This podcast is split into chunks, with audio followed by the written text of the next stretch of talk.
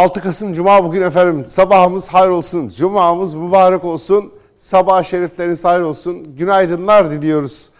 Türkiye'nin yeni medya ekranları TVNet ekranlarında 13 farklı mecradan karşınızdayız, huzurlarınızdayız. Nerede kalmıştık diyoruz. Nerede kalmıştık? Çünkü e, dünyanın gündem başlıklarından biri oldu Amerika'daki seçimler. Normal seçimlerden anormal seçimlere dönüştü. Zaten bizim gibi ülkeler birkaç ülkede bu seçimi iyice anormalleştirmişti. Daha seçimin ilk anından itibaren hiç olmayacak şeylerle e, daha önce hiç örneği görülmemiş şekilde biz seçim haberleri yayınlamaya başladık Türk medyası olarak. CNN, Fox, NBC böyle bize bu şekilde bakıyorlardı. Türkler ne yapmaya çalışıyor diye. Çünkü CNN'de normal haber bültenlerinde diğer haberler giriyor. Mesela işte şurada fırtına oldu, şurada şu oldu gibi haberler giriyor. Bizde girmedi. Türkiye'deki kanallar tamamen Amerikan seçimi. Ne Azerbaycan haberi yaptık, ne Ermenistan mücadelesi haberi yaptık, ne PKK haberi yaptık, ne İzmir depremi haberi yaptık, ne Doğu Akdeniz'le ilgili bir haber yaptık, ne Karadeniz'le ilgili bir haber yaptık. Dünya umurumuzda olmadı, memleket Türkiye'de umurumuzda olmadı. Amerikan seçimini başladık, Amerikan seçimi bitirdik, memleketin 48 saati böyle geçti. Sonunda ya bir anormallik olduğu belliydi dediğimiz an işte o anormallik geldi. Ne o? Amerika'daki seçimler bildiğiniz çuvalladı. Sonuca varılamıyor. Biden Trump tarafını mahkemeye veriyor. Trump tarafı da Biden'ı mahkemeye veriyor. Şu an itibariyle Amerika'daki seçimlerin sonuçları hala daha açıklanamadı. Bir muz cumhuriyeti durumu söz konusuydu orada zaten pratikte. Fakat işte o Amerikan rüyasıyla bunu gizliyorlardı. Sonuçta geldik gördük ki gözümüzde o kadar büyüttüğümüz ülkenin bir tane meselesi varmış. 1948 yılında kurulan bu ekonomik dünya sömürü düzeninde dolar tahakkümü üzerine muhbirlik sistemi de kuruluyor bankalara. Muhbirlik sistemine şimdi biz mesela siz bir Türk iş adamı alışveriş yaptınız. Hindistan'dan bir şey satın aldınız. Parayı Hindistan'a ödeyeceksiniz. Para Amerika'dan dolaşıyor, Hindistan'a gidiyor. Hindistan sizden bir şey satın aldı, Türkiye'ye para ödeyecek. Hindistan'ın ödediği para da Amerika'dan dolaşıp Türkiye'ye gidiyor. Buna ne deniyor? Amerika'nın dolar tahakkümü. Şimdi bu böyle olduğunda Amerika'ya komisyonlarınızı, Amerika'ya haraçlarınızı ödediğinizde kazandığınız para temiz para. Amerika diyor ki yeter ki dolarla yap ve muhbirleri benim üzerimden geçir. Sen harika adamsın diyor. Ne satıyorsun? I don't care umurumda değil diyor. Ne satarsan sat. Uyuşturucu sat, organ sat, silah sat, çocuk sat, radyoaktif malzeme sat. Ne satıyorsan sat. İstediğin her şeyi satabilirsin diyor. Ama parayı diyor benim üzerimden geçir. Peki parayı Amerika'nın üzerinden geçirmezseniz ne oluyor? O paranın adı kara para oluyor. Şimdi kara para deyince böyle kötü bir şeymiş. Elbette hani o kötü tarafından kazanılan para kötü de kara para deyince böyle aa rezil terör falan diyoruz mesela böyle. Terörcüler demek ki mafya falan hiç alakası yok. Kara para demek Amerika'ya haracı ödenmemiş muhbir sistemi kullanılmamış. Bu bankaların muhbir sistemi kullanılmamış para demektir. Bu kadar basit. Sudan'dan benim güzel bir kardeşim gömlek yapar İstanbul'da bir mağazaya bu gömleği satarsa parasını da normal para alışverişi yapar. Araya Amerika'ya koymaz. Amerika'ya harcını ödemezse Sudanlı kardeşimle o Sudanlı kardeşimle çalışan Laleli'deki esnaf kardeşim terörist olurlar. Neden? Amerika'ya haraç ödemediler. Neden? para muhbirlik sistemini kullanmadılar. Neden? Amerika'nın komisyonunu kullanmadılar. Neden? Çünkü kendi paralarını kullandılar. Oo! Ne kötü adamlar bunlar. Bunlar terörist. Kara para. Peki hemen parayı temiz para yapalım. Güzel para yapalım. Nasıl yapıyoruz? Ne sattık? Bir ton eroin. Başka PKK'ya da bin kasa silah sattık. Ama parayı Amerikan sistemi üzerinden geçirdik parasını ödedik. Hadi bakalım buyurun işte sizin paranız temiz para oluyor. O Halkbank davaları vardı ya o da bununla ilgiliydi. Sen benden izin almadan nasıl İran'la alışveriş yaparsın meseleleri vardı. İşte bu sisteme dayanmış, yaslanmış, kendini de büyük ülke diye yutturan baş sömürgeci, emperyalist Amerika aslında şu anda bir bakıyoruz ki ya bunlar devlet falan da değil, ülke de değil, seçim yapamıyorlar. Çok acayipler. Birbirlerini mahkemeye veriyorlar. Hadi bakalım ayrıntısına. Biden mı, Trump mı? Vallahi bilmiyoruz. Trump'ın oğlu burası muz cumhuriyeti değildir diye açıklama bekliyoruz Trump'ın oğlundan. ABD Başkanı ve Cumhuriyetçi Başkan adayı Donald Trump'ın seçim kampanya ekibi Nevada eyaletindeki oylarda usulsüzlükler tespit ettiklerini, oy sayma işlemlerinin bir sürülerine durdurulması için dava açtıklarını belirtti. Nevada'dan an itibariyle seçimlerin kaderini belirleyecek en önemli eyalet konumunda. Trump tarafı postayla gönderilen oylarda ciddi usulsüzlükler tespit ettiklerini belirtiyor. Trump'ın kampanya ekibi daha önce Wisconsin, Georgia, Michigan ve Pennsylvania eyaletlerinde oy sayım işlemlerinin durdurulması talebiyle mahkemeye başvurmuştu. Cumhuriyetçilerin Michigan ve Georgia'daki dava talepleri kabul edilmedi. Michigan eyaletindeki oy sayımının durdurulması için yaptığı başvuruda da mahkeme tarafından reddedildi. ABD'de 3 Kasım Salı yapılan 59. başkanlık seçimlerinde kazanan henüz netleşmedi. Resmi olmayan sonuçlara göre Trump şu ana kadar 214, Biden ise 264 delege kazandı. Halen toplam 271 seçici delegeyi temsil eden Pensilvanya, Kuzey Carolina, Georgia, Arizona, Nevada ve Alaska eyaletlerinde seçim sonuçları ise netleşmiş değil. Trump Pensilvanya'da yarışı önde götürse de haritanın rengini kırmızıdan maviye dönmesi oldukça yakın gibi gözüküyor. 11 delegeli Arizona ve 6 delegeli Nevada'da kazanan belli olması başkanlık yarışında ipi göğüsleyecek adayın belirlenmesinde kritik öneme sahip. Bu kritik süreçte başkan adaylarından gelen karşılıklı açıklamalar var. Donald Trump son açıklamasında seçim gününden sonra gelen oylar sayılmayacak çıkışında bulundu. Pensilvanya'da büyük bir zafer kazandık ifadelerini kullandı. Demokrat aday Biden ise son yaptığı açıklamada 270 delegeyi kolaylıkla aşacağız, kazanan biz olacağız, sayısına ulaşacağız ifadelerini kullanmıştı.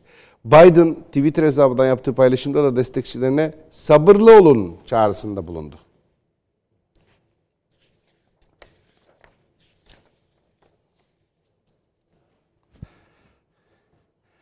İlginç olan şu, mesela işte Nevada ya da Pensilvanya dün sonuç açıklanması gerekiyordu. Mesela bize göre yani dün neden sonuç açıklanmadığı biliyor musunuz? Mesela bahaneleri biliyor musunuz? Çok ilginç söyleyeceğim şimdi dikkat edin lütfen.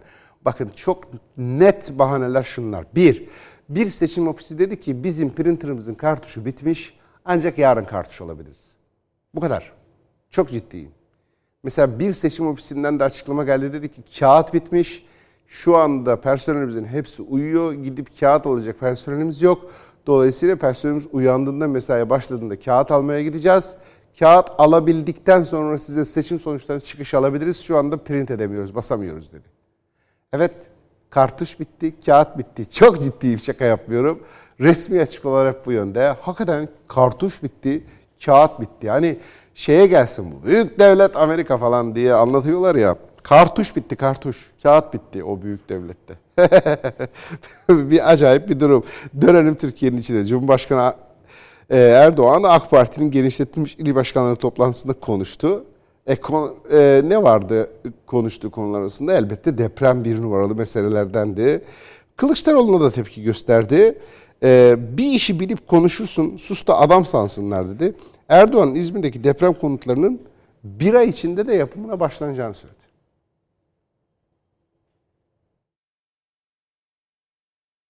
Bilmediğin iş hakkında niye konuşursun? Sus da adam sansınlar. Hedefinde depremle ilgili hükümete hedef alan CHP lideri Kılıçdaroğlu vardı. Bir işi bilip konuşursun sus da adam sansınlar dedi. Beşinci gün oraya yapmış olduğu turistik seyahatte beş gün oldu diyor. Hala enkazlar kaldırılmadı. Eğer enkaz kaldırmada bir yarışın içerisine girilmiş olsaydı beşinci gün enkaz altından çıkarılan o yavru nasıl çıkarılacaktı? Yani bir işi bilirsin konuşursun. Ama bilmediğin iş hakkında niye konuşursun? Sus da adam sansınlar. İzmir milletvekilisin. Şöyle bir uğrayıp günübirlik gidip dönüyorsun. Senin orada bir defa başından sonuna kadar kalman lazım. Cumhurbaşkanı Erdoğan partisinin genel merkezinde AK Parti genişletilmiş il başkanları toplantısında konuştu. İzmir'deki deprem konutlarının yapımına başlayacaklarını söyledi. Enkaz kaldırma çalışmaları en kısa sürede tamamlanacaktır. İnşallah bir ay içinde de deprem konutlarının yapımına başlayacağız. Önümüzdeki yıl bitmeden de hak sahiplerine evlerini teslim etmiş olacağız. Şu andaki yol haritamız bu. Kentsel dönüşüm sürecine dikkat çekti Erdoğan. Devlet olarak şu ana kadar riskli yapı tespiti yapılan 1 milyon 395 bin bağımsız birimdeki kentsel dönüşüm çalışmaları için 5 milyon vatandaşımıza yaklaşık 15,5 milyar liralık destek verdik. İstanbul başta olmak üzere deprem riskinin yüksek olduğu şehirlerimizde bu süreci hızlandırmamız gerektiği anlaşılıyor. Erdoğan AK Parti'nin üye sayısının 11 milyon 200 bine ulaştığını söyledi. Teşkilat üyelerine uyarılarda bulundu. AK Parti'nin hiçbir temsilcisi milletten kopuk olamaz dedi. 11 milyon 200 bin üye sayısını yakalamış bulunuyoruz. Hedefimiz nasıl bu ülkedeki her bir seçmenin oyunu özellikle alabilmekse aynı şekilde 18 yaşını doldurmuş her bir kardeşimizi de partimizin üyesi olarak görmek istiyoruz. Milletle arasına duvar ören, kendini ulaşılamaz bir yere konumlandırmış, hele hele insanları küçümseyen bir AK Parti yöneticisi varsa bulunduğu yerde özellikle söylüyorum fuzuli şagil yani haksız işgalci demektir. AK Parti'nin hiçbir il başkanı, ilçe başkanı, yöneticisi, belediye başkanı, milletvekili velhasıl hiçbir temsilcisi milletten kopuk olamaz, kopuk yaşayamaz.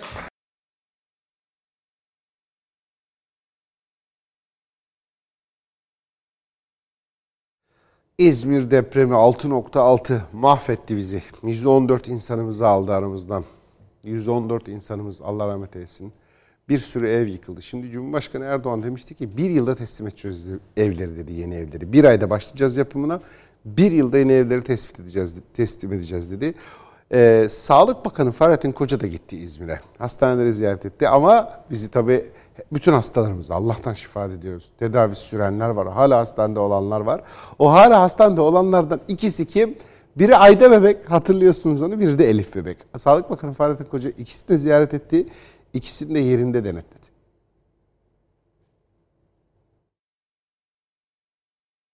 İzmir'de arama çalışmaları bitti, sıra depremin izlerini silmeye geldi.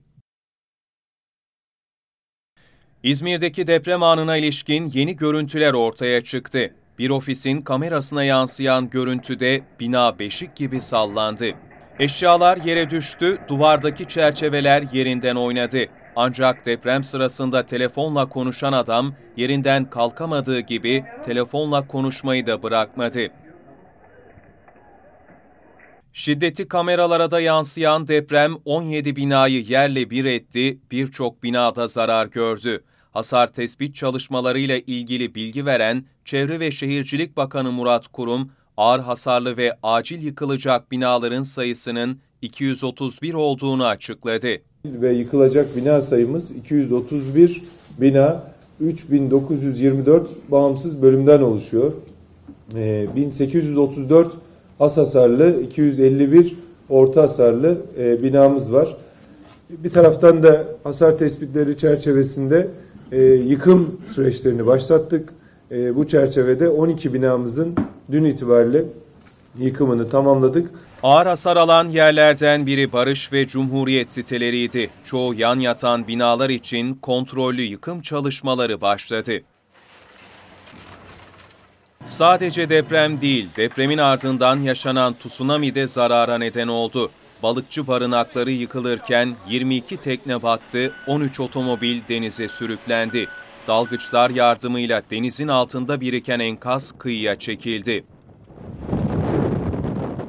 Depremzedeler için kurulan çadır kentin ardından konteyner kent için harekete geçildi. İnşasına başlanan konteyner kentin 19 gün sonra hazır olacağı belirtildi. Sağlık Bakanı Fahrettin Koca çadır kentte kalan depremzedeleri ziyaret etti. Bir sonraki durağı enkazdan sağ kurtarılanların tedavi edildiği Ege Üniversitesi Tıp Fakültesi Çocuk Hastanesi oldu. Hastanede tedavi gören küçük Elif'i kucağına aldı.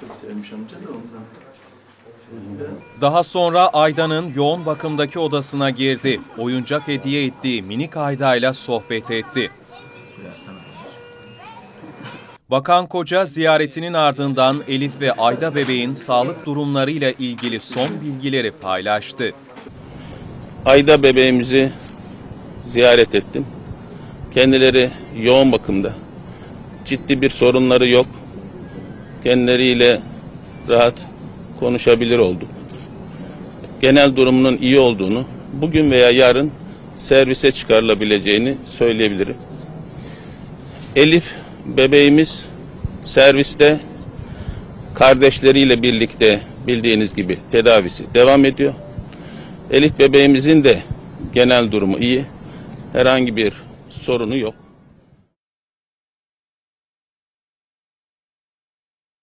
Elhamdülillah. Çocuklarımıza bir şey olmasın. O, o körpelere onlara bir şey olmasın. Elhamdülillah. Allah'a şükürler olsun.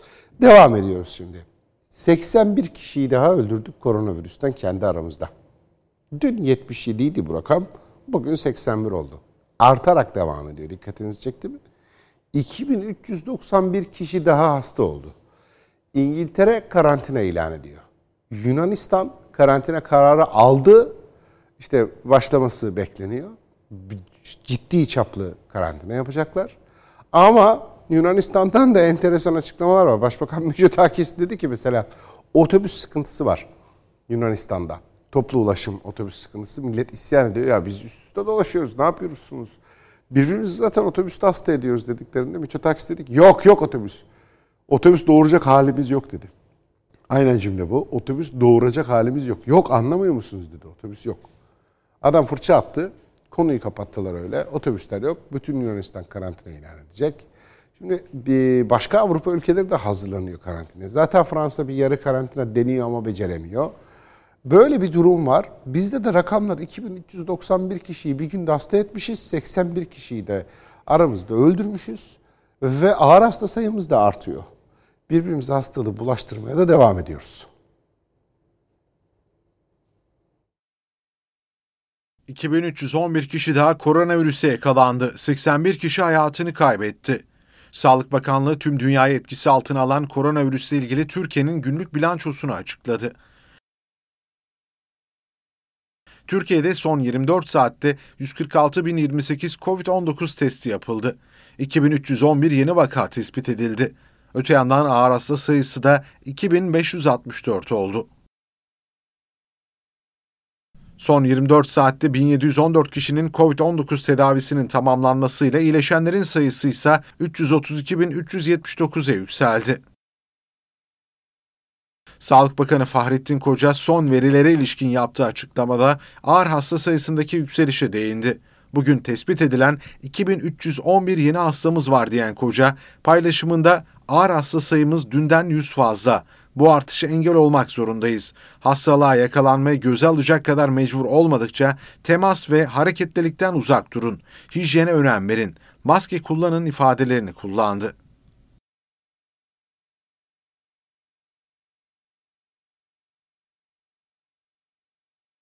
Ve koronavirüs 1391 kişi hasta ettik efendim.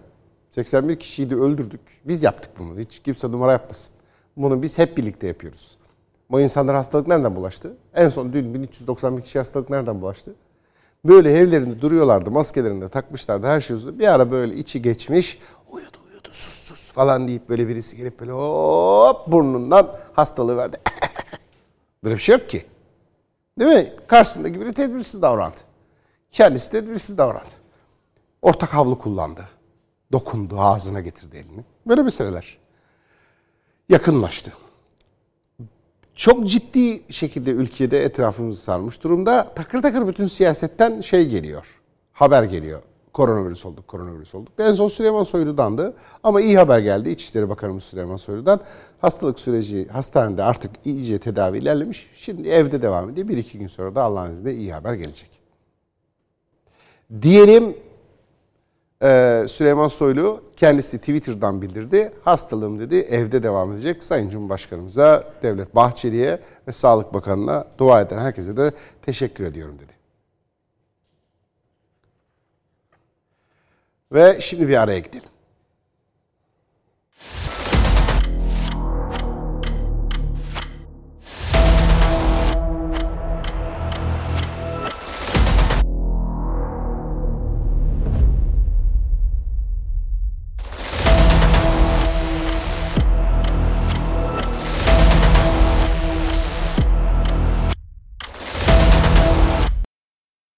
...6 Kasım Cuma devam ediyoruz efendim. Sabahınız hayır olsun. Cumanız mübarek olsun. Türkiye'nin yeni medya ekranı, TVNet ekranlarında 13 farklı mecradan aynı anda huzurlarınızdayız. Nerede kalmıştık diye soruyoruz. İzmir depreminde 9 kişi gözaltına alınmıştı. İşte müteahhit, inşaat mühendisi, şu bu falan filan. Yani sorumlu olduğu düşünülen insanlardan 9'u gözaltına alınmıştı. Bu 9'u gözaltına alınan 9 kişinin ikisi serbest bırakılmadı. Adli kontrol şartıyla serbest bırakıldı. Serbest bırakılmak başka bir şey. Yani onlar beraat etmediler, affedilmediler, suçsuz bulunmadılar. Sadece adli kontrol şartıyla mahkemeyi bekliyorlar. De, o de, anlamı bu. Diğer yedisi ise tutuklandı. Şimdi burada çok önemli bir aşamaya gelmiş oluyoruz. Toplum inşasında.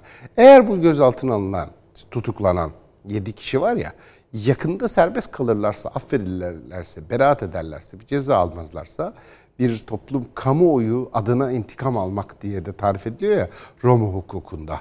Mesela biz İslam hukukunda bambaşka bir perspektif vardır hukukta aslında ama Roma hukukundan konuşalım. Şu andaki mevcut Türkiye'nin hukuku, Roma hukuk, modern hukuk falan diye anlattıkları şey her tarafı modern olsa ne olur? Cicero kaç bin yıllık mevzuyu şimdi bize yutturuyorlar Roma hukuku diye. Yani bir yenilik de yok. Şu anda bize yutturulan hukuk sistemi, dünyada yutturulan hukuk sistemi gayet de eski. İslam hukukundan bile öncedir yani. İslam hukukundan bile daha eskidir. Mesela yenilikse İslam hukuku daha eski. Şimdi bu Roma hukuku diye bize yutturulan e, hukukta kamuoyu intikamı diye bir şey var. Faydası yok değil, var. Keşke İslam hukuku olsa. İslam hukukuyla Roma hukukunun temel farkı şu. E, modern hukuk yani şu andaki mevcut Türkiye'nin kullandığı hukukta konu suçludur. Suçlunun peşine düşersin hırsızın peşine düşersin. İslam hukukunda ise konu suçlu değildir, hedef suçlu değildir. Suçlu elbette alınır, suçlunun elbette cezası verilir ama İslam hukukunun motivasyonu suçun önlenmesine yöneliktir. Biri suçluyu cezalandırır, biri suçlu, suçu ortadan kaldırmaya hedefler. İslam hukuku suçla ilgilenir. Yani Roma hukuku zinakarla uğraşır, İslam hukukunun motivasyonu zinayı ortadan kaldırmaktır. Roma hukuku hırsızın peşine koşar, kamuoyunun intikamını almak için hırsızı alır, İslam hukuku hırsızlığı ortadan kaldırmak için mücadele eder. Bu cinayet içinde böyle, bütün suçlar için böyle yeni ortaya çıkmış yeni suçlar içinde böyledir. Birinin Roma hukukunun hedefi suçludur, İslam hukukunun hedefi suçtur. Şimdi keşke İslam hukuku olsa ama bu başka bir tartışma konusu. Gelelim şimdiki bu modern hukuk denilen köhneliğin içindeki bütün dünyada bir köhnelik var. Ona Roma hukuku köhneliği deniyor. Bu Roma hukuku köhneliğinin handikapına geleceğiz şimdi. Eğer bu tutuklanan 7 kişi serbest kalırsa, ceza almazlarsa bütün müteahhitlere şu mesajı vermiş olacak sistem. Ya deprem bina yapıyorsunuz yani. Evet. Devlet bunu söylemiş oluyor. Bütün dünya sisteminin verdiği mesaj bu oluyor. Ya siz bina yapıyorsunuz yani evet. Ya kardeşim betonunuzdan çalın ya. Demirinizden de çalın. Aşçı adam parayı mutfakta kazanır. Yemeği satarken değil. Değil mi? Öyle öğrettiler ya hep. Sahtekarlığın kurumsal halidir bunlar. Lokanta parayı yemeği satarken değil, yemeği yaparken kazanır. Bal tutan parmağını yalar. Köprüden geçene kadar ayya dayı de. Bak karaktersizliğin kurumsal hali. Atasözü bile var. Şimdi Roma hukuku denilen zıkkım eğer bunları serbest bırakırsa sistem bunlara demiş olacak ki çal kardeşim sen paranı kazan ya inşaatı evi satarken para kazanamazsın. Evi yaparken kazanacaksın demiş olacak. Bak ben bunlara hiç ceza vermiyorum. Hiçbir şey olmuyor korkma demiş olacak. Biz çok uzun yıllardır bunu söylüyoruz hemen hemen bütün suçlulara. Ya korkma, çal sen, ben seni zaten serbest bırakacağım. Ya birkaç ay yatacaksın, biraz haber, millette bir öfke birikti. Bu bir gazı alalım, sonra sen zaten gideceksin, işine bak. Deyip sahtekarlığa devam edecek miyiz? Etmeyecek miyizin imtihanıdır o tutuklanan yedi kişi. Göreceğiz hep birlikte. Çünkü müteahhitler şimdi kendi arasında sahtekar olanlar. Namuslu müteahhit yok mu ülkede? Ya olmaz olur mu? Bir sürü de işini hakkıyla yapan adam var. Her meslekte, her şeyde olduğu gibi. Bu sahtekarlar, bu açgözlüler, bu benciller, ha bu arada sadece müteahhitler açgözlü dersek yine yanılırız. Vatandaşta tamahkarlık yok mu? Ya Hadi bir binanızda kontrol yaptıralım desenize mesela. Bakın. Şöyle test edebilirsiniz vatandaşın halinde. Ya binamızı bir kontrol ettirelim. Gerekiyorsa kendi aramızda para toplayalım. Bu binayı yıktıralım, yerine yenisini yaptıralım diye bir toplantı yapın apartmanda. Ne çıkar sonuç sizce? Değil mi? O müteahhitlerin vatandaş halinden de en az üçer beşer tane her apartmanda var mı yok mu? Eh bu işte mesele. Dolayısıyla 7 kişinin tutuklanması önemli. O 7 kişinin ceza alması da önemli ki bundan sonraki müteahhitlere bak kardeşim betonu çalarsan, demiri çalarsan, kopyala yapıştır zemin etüdü yaparsan, kolonları kesersen, market yapacağım, markette yer açacağım diye sütunu yerinden edersen başına bunlar geliyor. Diyecek miyiz, demeyecek miyiz? Meselesidir bu mahkemeler. Buna da toplum inşası deniyor işte. Efendim İzmir'deki bakalım şimdi ayrıntılarına. 7 kişi tutuklandı. İkisi adli kontrolle mahkemeye beklemek üzere serbest kaldı. İzmir Cumhuriyet Başsavcılığınca başlatılan soruşturma kapsamında gözaltına alınan şüphelilerin işlemleri tamamlandı. Zanlılar sağlık kontrolünden geçirildikten sonra adliyeye götürüldü. 9 şüpheli ilk ifadelerinde binaları dönemin mevzuatına uygun yaptıklarını ileri sürdü. Şüpheliler ifade verme işlemlerinin ardından tutuklanma istemiyle suç ceza hakimliğine sevk edildi. Şüphelilerden 7'si taksirle ölüme sebebiyet verme suçlamasıyla tutuklandı. İkisi ise adli kontrol şartıyla serbest bırakıldı. 30 Ekim'de İzmir'in Seferihisar ilçesi açıklarında meydana gelen depremde 114 kişinin hayatını kaybetmiş, 1035 kişi de yaralanmıştı.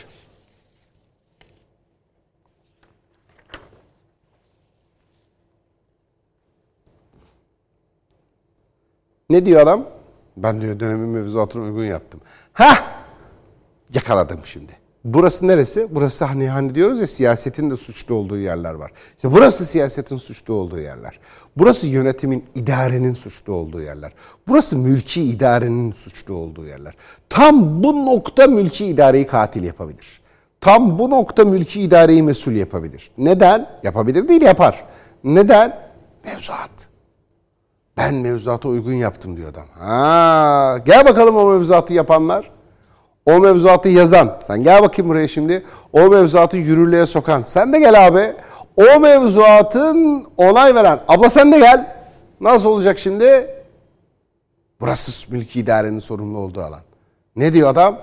Ben mevzuata uygun yaptım diyor. Mesele gene dönüyor dolaşıyor bak hep birlikteyiz. Görüyor musunuz? Sahtekar vatandaş, tamahkar vatandaş, sahtekar müteahhit, sahtekar mevzuatçı, kimse o mevzuatı yapan. İşte hep birleştirin hepsini. Hep söylüyoruz. Ne yapıyorsak hep birlikte yapıyoruz diye.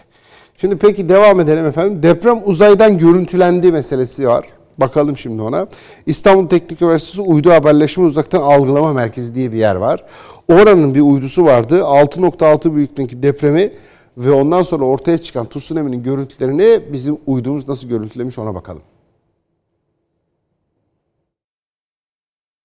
İzmir depreminin neden olduğu ağır hasar uzaydan böyle görüntülendi.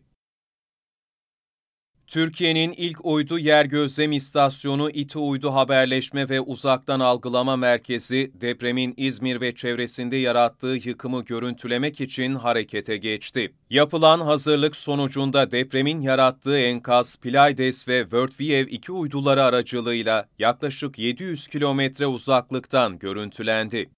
Uzaydan alınan görüntü kayıtları depremde 17 binanın yerle bir olduğu Bayraklı'daki yıkımı ve Seferihisar'da denizin yükselmesi sonucu meydana gelen kısmi tsunami'nin yarattığı etkiyi gözler önüne serdi. Görüntülerde 37 kişinin hayatını kaybettiği arama kurtarma çalışmalarının 91. saatinde kurtarılan 3 yaşındaki Ayda Gezgin'in de aralarında olduğu 19 kişinin kurtarıldığı Rıza Bey apartmanında yaşanan yıkım kaydedildi. Kayıtlarda Seferihisar sahilinde bulunan tekne ve yatların sürüklendiği, bazılarının ise yan yattığı görüldü. Çalışma kapsamında yapılan uydu çekimlerinde enkaz alanlarında arama kurtarma ekiplerince gerçekleştirilen hummalı çalışmalar ve hareketlilik de dikkat çekti. Enkaz bölgelerindeki arama kurtarma çalışmalarına vinçlerin de destek verdiği ve etrafta çok sayıda aracın olduğu görüldü.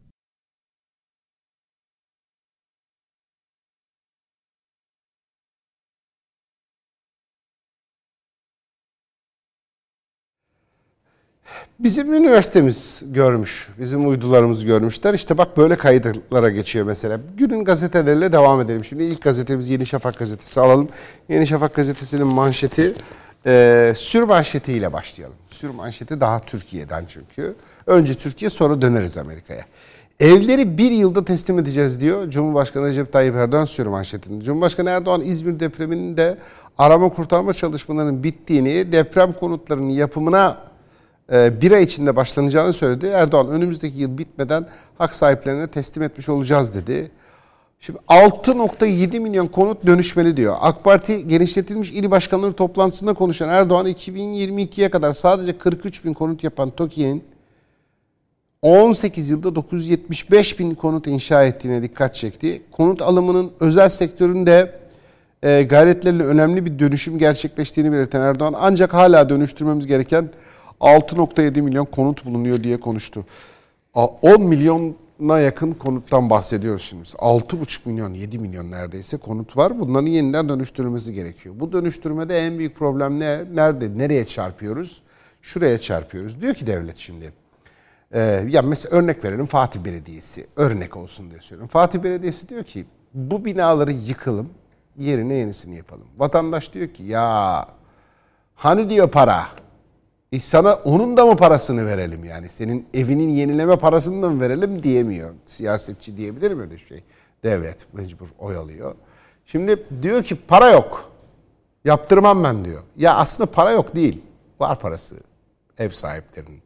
Mevzu ne biliyor musunuz? Mevzuyu söyleyeyim. Ben şu an kendi gözlemlerimden söylüyorum. Şu ana kadar kime söylesem şurayı yıktırın, yerine yenisini yaptırın dediyse herkesin derdi şu. Şimdi abi benim burada iki tane daire var. Bunu diyor dört yapamadıktan sonra niye yaptırayım ben diyor. Şimdi dert daire sayısını arttırmak. Başka şöyle açıklıyor kendisinde. Benim diyor üç tane oğlan var. Bir tane de kız var. E birine de ben oturacağım. Bana beş daire lazım diyor şimdi. E burada diyor var benim bir dairem. O dört daireyi diye vermesi lazım bana diyor. Ne yapalım? Ya burayı diyor 20 kat vermiyor diyor. Bina 8 kat. Devlet diyor ki buraya en fazla 5 kat yap. O diyor ki bana 20 kat ver. 10 kat ver arttırmak istiyor insanlar metrekareyi. Devlet de diyor ki sistemde bak zaten bu binalar hatalı yapılmış. Zaten çok fena halde yolu kaplamışsınız. Burada bir, bir miktar bahçe, bir miktar yola bir ferahlık, bir yola bir pay verelim. Bahçeye verelim. Bir ya bir otopark verelim. Bak kapının önüne araba konuluyor. Sokaklar geçilmiyor. Otopark da planlanmamış değil mi? Otopark hangi, hangi mahallede otopark planlanmış? Nerede var otopark? Otopark yapalım. Değil mi? Böyle bir şeyler. Dolayısıyla senin 80 metrekare evin düşer 70'e. 8 katlı binanda 5 katlı yapalım. Biz bu iş bitsin. Güzel, iyi bir şehir, yaşanılabilir bir yer olsun diye istiyor. Mal sahibi bunu kabul etmiyor. Gelip çarpılan duvar burası işte. Şimdi Fatih Belediyesi ne yaptı? Dedi ki tamam kardeşim dedi ya. Kaç kat senin binan? 5 kat. Yerine 5 kat mı yapmak istiyorsun? Al yap. Kısmıyorum dedi. Yap yeter ki dedi. Nerede oturacağım ben inşaat sırasında? Gel al sana diyor inşaat süresince evinin kirası. Yani şey bu parayı nereden alacağım? Gel al sana çok ucuza kredi. Başka işte bunu nasıl denetleyeceğim? Al ben sana bunun projesini de halledeceğim diyor. Buna rağmen olmuyor. Kime çarptı şimdi duvar? Devlete mi? Sisteme mi? Aa, burada kusura bakmayın ya. Burada duvar mal sahibine çarptı. Hiç kimse kusura bakmasın. Bu bunun hakikati böyledir bu mesele dönüyor dolaşıyor gene vatandaşa çarpıyor. Bu iş herkesin Ke birlikte şunu demesi lazım. Biz acayip kötü bir şehir kurmuşuz hep birlikte. İstanbul diye. Rezil. Yaşanacak yer değil. Buğday siloları var. İnsanlar böyle üst üste birikiyor apartmanlar. Bu çok kötü. Biz bunu yıkalım. Yerine daha insani olanını yapalım diye niyetlenmesi gerekiyor herkesin. Ama herkesin niyetine 80 metrekare dairem 90 olsun, 3 katlı binam 5 olsun, 2 dairem 3 olsun. Konu ne? Bencillik, hırs, açgözlülük. Bütün mesele o. Ve Yeni Şafak gazetesinin manşetine bakalım. ABD ikiye bölündü diyor manşette. ABD'deki başkanlık yarışı bölünme ve kutuplaşmayı zirveye çıkardı. Birçok eyalette seçmenler sokağa çıktı. Biden taraftarları oyların tamamı sayılsın sloganları atarken postayla gelen oylarda sahtekarlık olduğunu düşünen Trump taraftarları sayımın durdurulmasını istedi. Zafere yakın Biden'ın anketlerin aksine sadece %1-2'lik farklı ipi göğüslemesi kutuplaşmış ülkede işinin zor olacağını gösteriyor. Tartışmaya mahal vermeyecek oylar istiyorum demişti. Hem Trump hem Biden benzer açıklamalar yapmışlardı. Tartışmaya mahal vermeyecek oylar ne demek? Bir farklı oy vermek demek. Bu kadar yakın oy alınan her türlü siyasette tartışma kaçınılmazdır. Seçmenin kararsızlığı doğrudan o ülkeye kaos olarak yansır, istikrarsızlık olarak yansır. Seçmenin net kararlar vermiş olması gerekir. İşte bu da bir tür birlik beraberlik meselesidir. Yani bu kadar bölünmüşlük, bu kadar kararsız hali, o mu bu mu, o mu bu mu diye yolun ortasından çatal oluyor yol böyle iki. Şoför böyle he he diye karar veriyor, hoppa diye ortadan girme anına deniyor. Buna şimdi şu o oldu işte Amerika'ya şu anda. Böyle millet, Amerikan milleti direksiyonda seçimde millet direksiyona geçiyor. Böyle direksiyonda millet ha, buraya mı buraya mı demokrat mı cumhuriyetçi mi de hoppa ortadan girdiler. Bu her ülkenin bizim de başımıza gelebilir. Seçmenin kararlı olması gerekir. Büyük çoğunluğunun net karar vermiş olması gerekir. Çünkü bu iş devlet idaresi yetki meselesidir. Bu şey e, liberallerin ortaya attığı bir takım palavralar var. O da olsun ama bu partide olsun. Çok seslilik olsun. Onu da getir, bunu da getir. Aman herkese aynı anda çok yetki verme. Sakın ha ona da bu yetkiyi ver, buna da bu yetkiyi ver. Bu da karışsın, bu da karışsın. Ne oluyor biliyor musunuz o devlet? Hiçbir şey yapamıyor. Krize gebe. Böyle bütün gün orada artık senatör mü var? Delege mi var? Milletvekili mi var? Her ne varsa o ülkede sistem olarak böyle onlar bütün birbirlerine giriyorlar. Hayır evet, hayır evet. Sen onu dedin, ben de bunu dedim. Beş sene böyle geçer. Niye? Çok sesliyiz.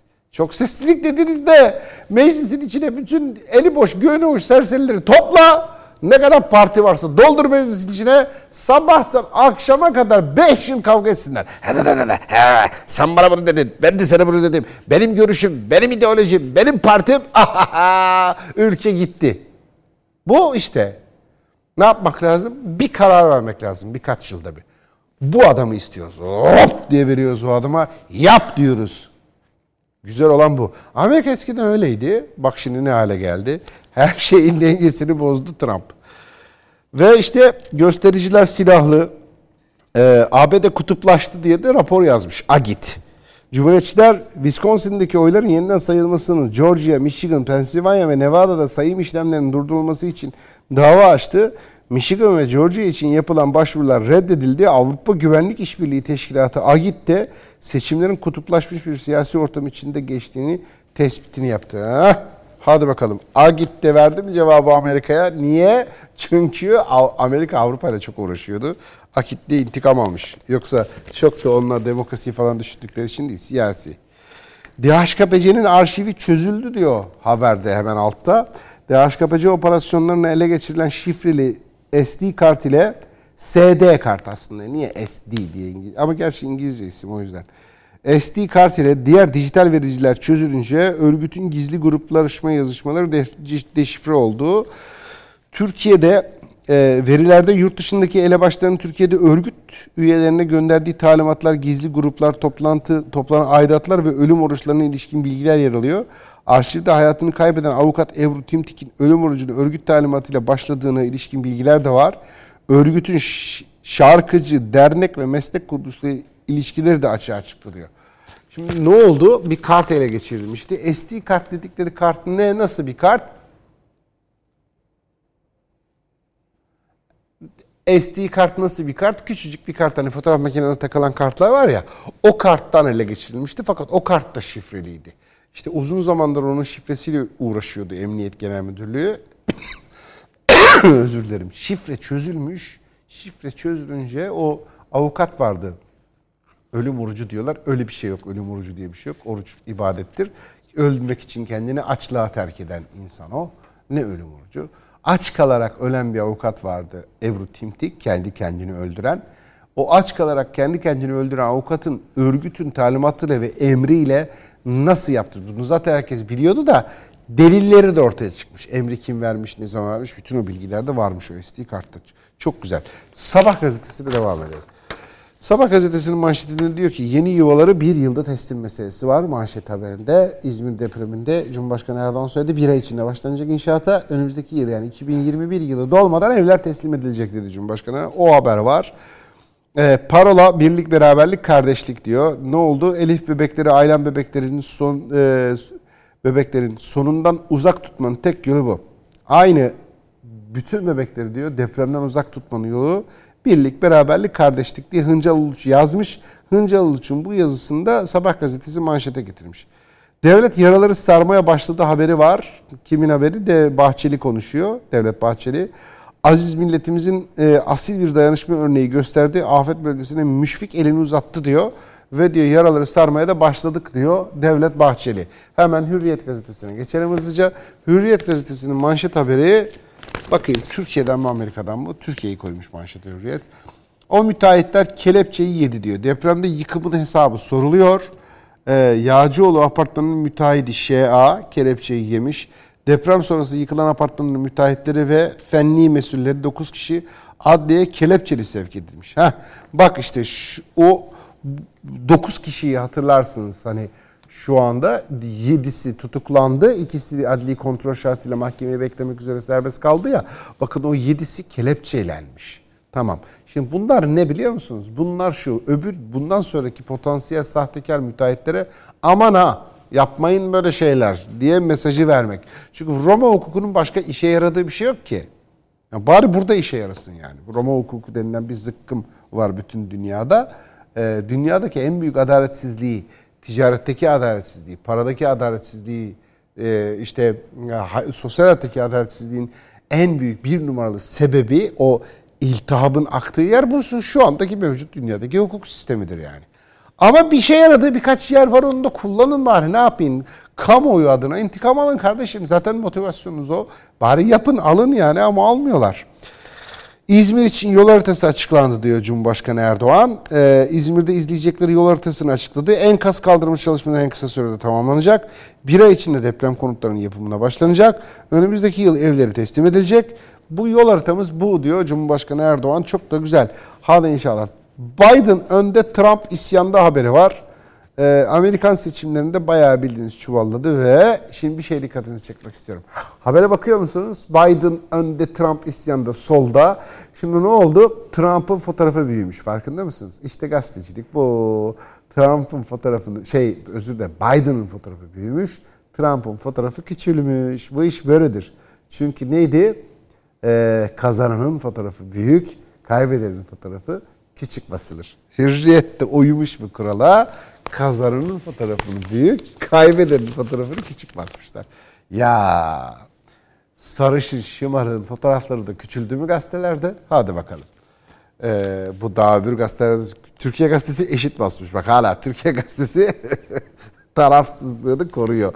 Bakalım ne diyor? Biden depremi diyor Türkiye gazetesi manşetinde. Ama e, fotoğrafları Biden'la Trump'ın fotoğrafını eşit basmışlar. Türkiye gazetesi pozisyon almış. Eşit mesafedeyiz biz. Ne Biden'cıyız ne Trump, Trump'çıyız. Türkiye karşıtlığıyla bilinen Biden'ın önde olması tedirginliğe yol açtı. Ankara yeni yol haritası hazırladı diyor. Mecbur. Ömer Faruk Bingöl'ün analiz haberi var efendim manşette. Ee, gerçekten Biden'la başımıza çok büyük bela alacağız. Göreceksiniz. Allah Türkiye'yi Biden'dan ve Türkiye'deki Biden'cılardan korusun. Çok büyük bela geliyor. Çok büyük lanet gibi çökecek dünyanın bütün Müslümanların üzerine. Kara bulut yani çok korkunç an bekliyor bizi. Önümüzdeki 4 yıl çok kanlı olacak. Önümüzdeki 4 yıl çok böyle savaşlı olacak. Önümüzde daha ne kadar olabilir demeyin sakın. Daha savaş görmedik sayılır. Biden'ın yapacaklarının yanında. Biden bir kan dökecek. Biden bir savaşlar çıkartacak. Hatırlayın Obama dönemini. Bu Biden, Bush'u, Obama'yı falan böyle bütün o katilleri mumla aratacak yani. Çok fena olacağız. Ee, iyi hazırlanmamız gerekiyor. Çok sıkı durmamız gerekiyor. Bu adam e, çok gedikli Türkiye düşmanıdır Joe Biden. Çok gedikli. Takmış kafaya. Müslüman Türk'ten nefret ediyor Biden. Ve bunu da açıklıyor zaten yani. Ee, Türkiye siyasetine de şeydir, yakındır, müdahalecidir de. Yani mesela şey açıklamasını yapan bunlar işte. E, Türkiye'de muhalefeti çok daha fazla desteklemeliyiz, para göndermeliyiz. Gerekiyorsa ne gerekiyorsa vermeliyiz. E, Türkiye'de siyaset olsun diye. Konuşurlarken de şey diyorlar. Meclise en az diyorlar 8 partiyi sokun. Böyle olmaz bir parti, üç partiyle. Bir tane büyük çoğunluk iktidar partisi olmasın mecliste. En az 8 parti. Niye 8 parti olsun mecliste? Neden? Şu aa diyor çok seslilik, demokrasi hmm, falan. Sende iki tane parti var. Nasıl olacak? Hiç çok sesli değilsiniz. Daha oy bile veriyoruz. Çuvalla falan mektupla oy moy veriyorsunuz. Bir tuhaf adamlarsınız. Yok yok diyor. Siz 8 parti sokun. Çok seslilik, çok kültürlülük. Lütfen 8 tane parti sokun diyor içinize. Niye? Çünkü diyor kavga edin. Hiçbir karar veremeyin. Krizler, krizler, krizler. Ama bunu böyle anlatmazlar. Bunu böyle çok seslilik, çok kültürlülük, çoğul temsiliyet falan diye böyle anlatırlar sana. Amaç al bunlara 8 tane parti. 5 sene yesinler birbirini. Bir tane yol yapamasınlar, kavga çıkarsınlar. Bütün gün kavga etsinler. Hikayeleri de bu Biden'cıların. Fay hattında konut yasağı Yücel Kayaoğlu'nun özel haberi var Türkiye Gazetesi'nde. Diyor ki 18 şehirde İstanbul'un da 19 ilçesinde fay hatları üzerinde yapılaşma yasağı getirecek. E İstanbul'da yapılaşma olmayan yer var mı ki ya? Yıkılacak mı mevcut yerler? Düşünsenize mesela Eyüp Sultan'da bana bir tane boş yer bulsanıza. Evet, Üsküdar'da mesela böyle. Büyük arazi. Üsküdar'da boş. ya Üsküdar'da, Eyüp Sultan'da, Kadıköy'de falan, Beşiktaş'ta, Fatih'te değil mi? Hani İstanbul'un semtleri buralar. ilçeleri. Nerede ne bulacaksınız? Eyüp Sultan'da hani şeyde var tabi. Karadeniz'e doğru giden tarafı var ya böyle Eyüp Sultan'ın. Ormanlar, araziler falan. Oralarda belki vardır da oraları zaten yapılmaz. Böyle bir durum var. Türkiye Gazetesi'nin ardından hemen Akşam Gazetesi'ne geçelim. Akşam Gazetesi manşetinde diyor ki tabutta yaşam. Çok güzel başlık. İstanbul, Kartal, Bakırköy ve Beylikdüzü'nde yıkılmak üzere olan bir mühürlü üç binada insanlar ölümle burun buruna yaşıyor. Yasal olarak tahliye ve yıkımla görevli CHP'li ilçe belediyeleri ile Büyükşehir Belediyesi kör ve sağır. yani hem de ne kör hem de ne sağır. 24 saatte boşaltılacaktı. 2000 kişi bir yıldır yaşıyor. Hadi bakalım. 2000 insan 24 saat içinde boşaltılması gereken binada bir yıldır duruyorlarmış. Niye? Ya işte ucuza kira. Nasıl geçineceğim başka türlü? Orada bulmuşum. Şimdi işte 3 e, lira kira yerine 2 lira kira ödeme ihtimali yüzünden de e, ben de çocuğumu falan eşimi sokuyorum bir binaya. Siz diyorum burada durun. Niye? E, ya yıkılır ya ölürsek ama 3 lira kira bir tarafta burada kira 2 lira da durumu da var. Ay çok zor. Şimdi ne desen o orada hani burada kirada oturmak zorunda kalan insana ne söylesem boş yani. Olmaz. Bir şey de söylenmez. 3,5 3.5'lik e, uyarı var diyor. Gümüşpınar Mahallesi'nde 40 yıl önce yapılan bloklar riskli ilan edildi ancak bir türlü dönüşüm yapılamadı. Betonları kum gibi dağılan evlerde hala yüzlerce kişi yaşıyor ve vatandaşlar korkuyoruz ama çaresiziz diyorlar. Hakikaten de öyleler yani. Çaresizler gerçekten. Ayda bebek içindeyken mi enkaz kalksaydı diyor. Kılıçdaroğlu'na İzmir cevabı. Başkan Erdoğan 5 günde enkaz kalkmadı diyen Kılıçdaroğlu'na tepki gösterdi. Deprem konutları bir yıl bitmeden teslim edeceğiz.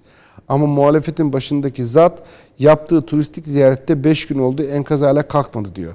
5. gün enkaz altından o yavru nasıl çıkarılacaktı? Sus diyor adam sansınlar diyor. Bak bu gerçekten acayip bir laf değil mi? O enkazı niye 5 gündür kaldıramadınız diyor. Ya çocuk var altında çocuk. İnsan var altında. Enkaz kalkar mı? Ama niye bilip bilmediğiniz konularda konuşuyorsunuz yani? Çok ayıp değil mi ya? Koskoca benim Türkiye'min, koskoca Ana Muhalefet Partisi'nin başkanı. Böyle şeyler söylenir mi yani? Ne kadar ayıp. İnsan olur mu ya? Hiç yakışıyor mu bu ülkeye? Koskoca Cumhuriyet Halk Partisi'ne yakışıyor mu böyle şeyler?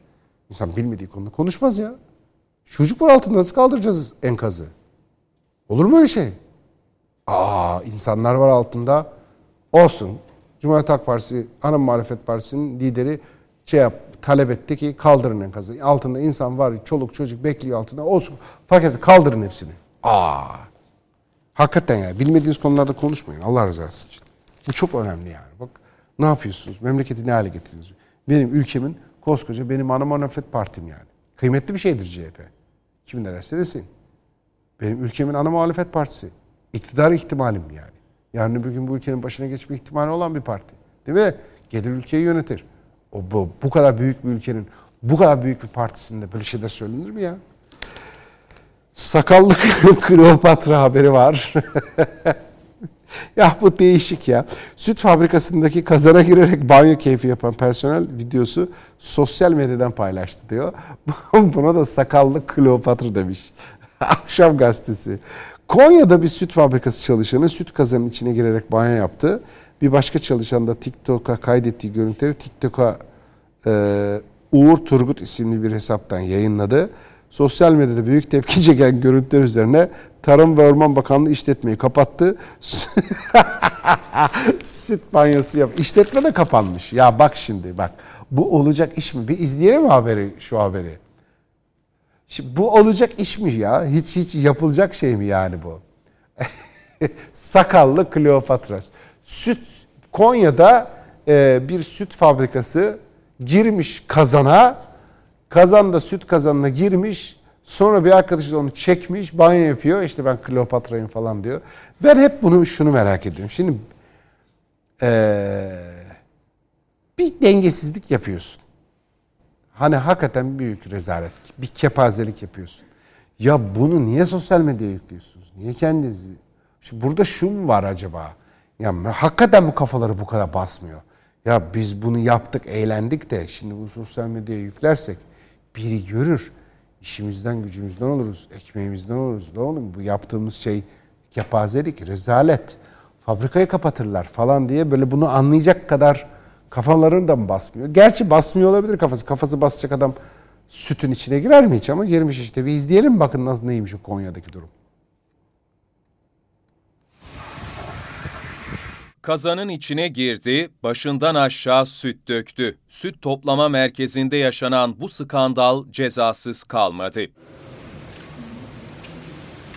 Olayın adresi Konya'nın Meram ilçesi. Bir işçi tesisi temizlemek için kullanılan tanka süt doldurdu. Ardından da içine girdi ve başından aşağı süt döktü. Arkadaşı da o anları kayda aldı. Kısa sürede sosyal medyada da yayılan görüntüler infiale neden oldu. Firma sahipleri de skandal görüntüleri internette gördüklerini, çalışanlardan şikayetçi olacaklarını ifade etti. Görüntüler üzerine Tarım ve Orman İl Müdürlüğü ekipleri söz konusu iş yerine giderek denetim yaptı. Denetimde iş yerinin insan sağlığı ve güvenilirliği açısından tehlike oluşturduğu tespit edildi. Ürünlere el konuldu ve işletmenin faaliyetinin durdurulmasına karar verildi. Hijyen belgelerinin olmaması nedeniyle çalışan iki kişiye 1700 lira, hijyen gereklerine aykırı hareket etmek ve hijyen kayıtlarının tutulmaması nedeniyle işletmeye de 19.504 lira idari para cezası uygulandı. Ayrıca işletme hakkında kişilerin hayatını ve sağlığını tehlikeye sokması nedeniyle suç duyurusunda bulunulmasına karar verildi.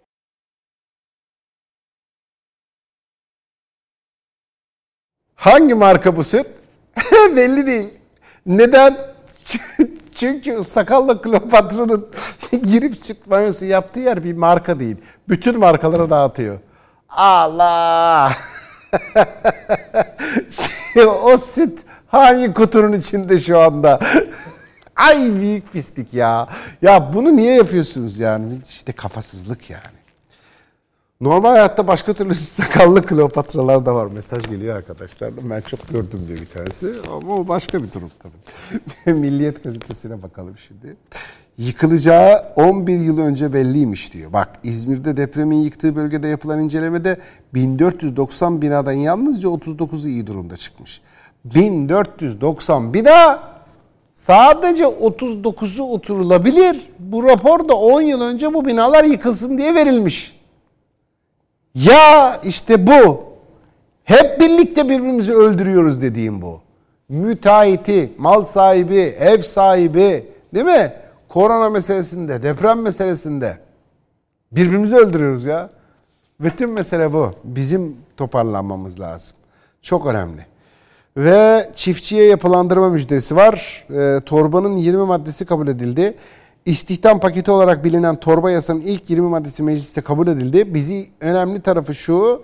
Teklife eklenen yeni maddeyle yargı, yapılandırılacak vergi borçlarının kapsamı genişletildi. Tarım kredi kooperatiflerine borcu olan çiftçiler ile kredi kullanan orman köylüleri de düzenlemeden yararlanacak. Hem orman köylülerine hem çiftçilere kredi yapılandırma müjdesi geldi. Bu da önemli haberlerden biriydi bugün içinde. Akit gazetesiyle devam edelim hızlıca. Akit gazetesi diyor ki sus da seni adam sansınlar manşetiyle çıkmış. Cumhurbaşkanı Erdoğan depremin ikinci gününde İzmir'e öylesine uğrayıp günübirlik dönüş yapan ve ardından da AK Parti iktidarını hedef alan hala enkazlar kaldırılmalı diyen CHP Genel Başkanı Kemal Kılıçdaroğlu'na sert sözlerle yüklendi. Bir işi bilirsin, konuşursun ama bilmediğin iş hakkında niye konuşuyorsun? Sus diyor Cumhurbaşkanı Erdoğan Kemal Kılıçdaroğlu'na. O gerçekten çok skandal bir açıklamaydı ama yani. Büyük fiyasko o.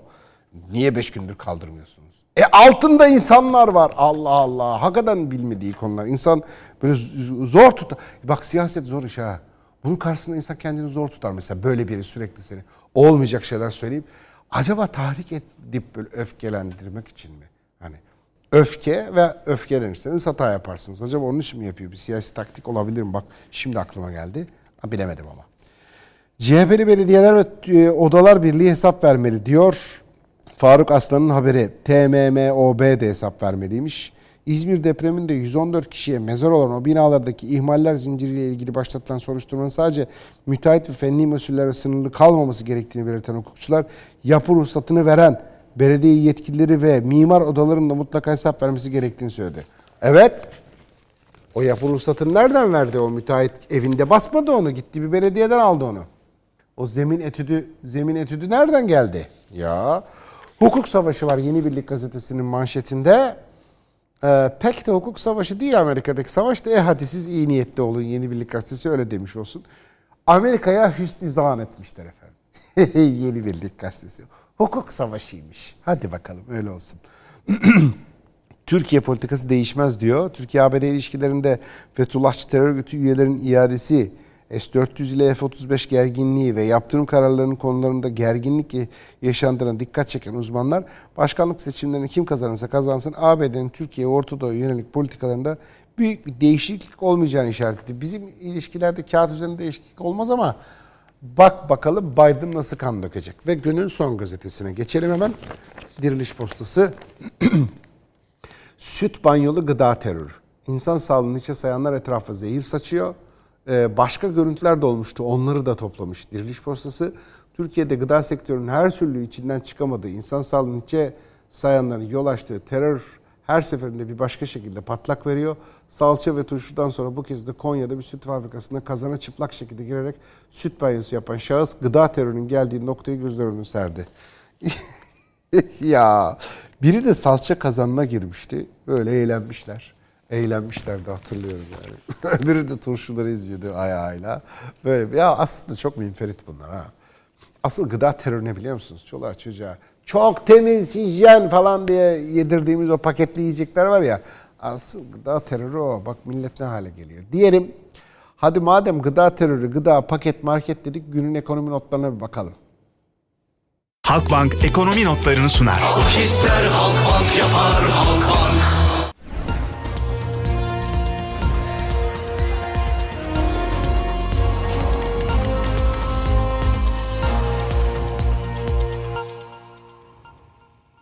Borsa İstanbul Yüz Endeksine bakıyoruz. 1180 sabit. ya büyük deprem. Yani çok büyük intihar. Acayip yüksekten ne deniyordu buna? Şey düşüşü. Ne atlayışı? Ölüm atlayışı. var şu anda dünya borsalarında. Dolar 8.42, Euro 9.55, dolar yükseliyor, Euro'da küçük anlık düşüş var. Euro 9.95 özür dilerim. 9.95 10 liradan bahsediyoruz. Zaten almaya kalktığınızda 10 lira alıyorsunuz. O 9.95 satış fiyatı. Altın da 525,41 liradan işlem görüyor bu sattığınız fiyat. Elinizde gram altın varsa şu anda 525,41'de satabilirsiniz. Almaya kalkarsanız 530'lara yakın bir paradan bahsediyoruz. Almaya kalktığınızda gram altını değişiyor. Satın aldığınız bankaya göre yere göre değişiyor.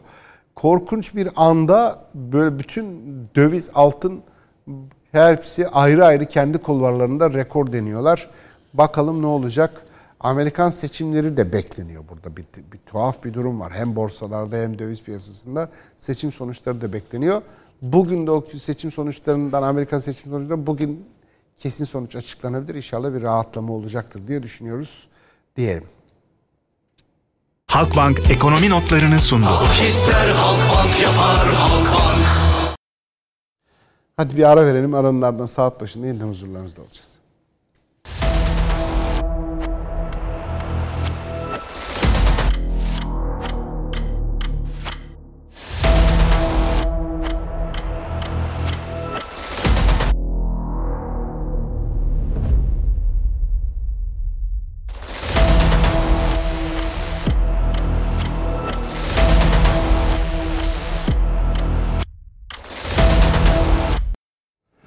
...6 Kasım efendim bugün 6 Kasım Cuma. Sabah şeriflerin hayır olsun Cuma'nız hayır olsun. Ee, devam ediyoruz. Saat başında yeniden huzurlarınızdayız. 13 farklı mecradan aynı anda yayındayız. Türkiye'nin yeni medya ekranlarında nerede kalmıştık diye soruyoruz. Türkiye çok ciddi mücadele süreçlerinden geçiyor. Bir bölümümüz var. Azerbaycan'da Ermenistan meselesinde. Burada Türkiye'nin çok ciddi bir mücadelesi var. Tam olarak milli birlik ihtiyacımız olan mesele. Burada bölündüğümüz anda bu konuda bölündüğümüz anda işte asıl kaybettiğimiz an bu an oluyor. Ama bir bakıyorsunuz Doğu Akdeniz'de haklarımızın mücadelesini veriyoruz. Akdeniz'den tamamen çıkartmak istiyorlar Türkiye'yi. Antalya'da Körfez'e sıkıştırıp yoksunuz siz Akdeniz'de demek istiyorlar. Bununla da ilgili bir mücadele veriyoruz. Ama bir taraftan biz Ege'de bir Yunanistan'a karşı mücadele veriyoruz. Yunanistan da burada önde görünen kukla çok da anlamı olan bir ülke değil burada Avrupa Birliği bu emperyalizmin kendine seçtiği sembolik kukla Yunanistan şimdilik. Biz Yunanistan'la değil ki mücadelemiz. Hatta biz Yunanistan'la işbirliği yaparız. Ne olacak? Yunanistan dediğiniz kimdir yani? Nedir Türkiye ile? Mesele arkasındaki olaylar. Ama Karadeniz'de bir mücadele veriyoruz. Bir taraftan Suriye'de bir mücadele veriyoruz. Suriye'de dibimizde PKK kurmaya çalışıyorlar. Bak Amerika siyaseti nasıl değişiyor. Bak Biden gibi bir demokrat oraya geldiğinde bak ne olacak orası. Orada yeniden PKK devleti kurulacak. Büyük İsrail'e doğru gidilecek. Cumhurbaşkanı Erdoğan biz orada terör devletine terör devletine müsaade etmeyeceğiz diyor. Bir adım yere atalım bak. Bir adım. Terör devleti kim? PKK mı? Ya PKK'dan ne terör devleti olacak? DAEŞ mı? Ne devleti? Terör devleti dediğiniz İsrail'dir. PKK'yı alır, orada bir toprak güya kanton kurdurdum, şunu yaptım, bunu yaptım der. Ne yapar? Nöbet tutturur. PKK İsrail'in nöbetini tutar. E Amerika'nın petrolün nöbetini tutan PKK Elbette İsrail'in de orada Büyük İsrail'in de toprak nöbetini tutacak. Başka ne işe yarıyorlar? Fransa kiralamış PKK'yı, Rusya kiralamış, Amerika kiralamış, gizli servis parayı basanın kullandığı bir şeyden bahsediyorsunuz. Ne yaptık? Bak kaç yüz tane militanı. Önce Irak, oradan İran, İran üzerinden hop Ermenistan'a gönderiyor Fransa. PKK militanlarını Azerbaycan'da savaştırıyor. Olmuyor mu bu oluyor işte. Bak bir taraftan da bununla mücadele veriyoruz. Bak Amerika'da bir FETÖ mücadelemiz var. Bak Avrupa Birliği'nde bir mücadelemiz var. Bunlar baktığında Türkiye'nin büyük parçaları, şu anda kavgasını verdiğimiz şeyler. Tam bu kavgasını verdiğimiz büyük meseleler olduğu anda hop arkadan biri bir şey sokuyor. Bir bakıyorsun açıklama yapmış. Benim ülkemin partisi kendine milliyetçi muhafazakar diyor. Allah bir hançer geldi Türkiye'ye. Kim soktu? Kendine ulusalcı Kemalist diyen adam. Ya Atatürkçülük böyle mi olur? Milliyetçi muhafazakarlık böyle mi olur? Siz mem- memleketin Türkiye'nin dışarıdaki meselelerinde niye arkadan hançerleyip hançerleyip duruyorsunuz? Ve içimizdeki en büyük tehlike, en büyük risk kim? HDP. Anneler ne yapıyor? Bak ne büyük nöbet tutuyorlar orada anneler. F-16'dan daha büyükler ha. Top var ya fırtına obüsleri. Fırtına obüsünün verdiği zararın 10 katını veriyorlar PKK'ya. Tek tek çökertiyorlar. Tek tek evlatlarını alıyorlar. Büyük iş. Bak çok büyük iş. O annelerin dualarla yanımızda yanında olmamız lazım.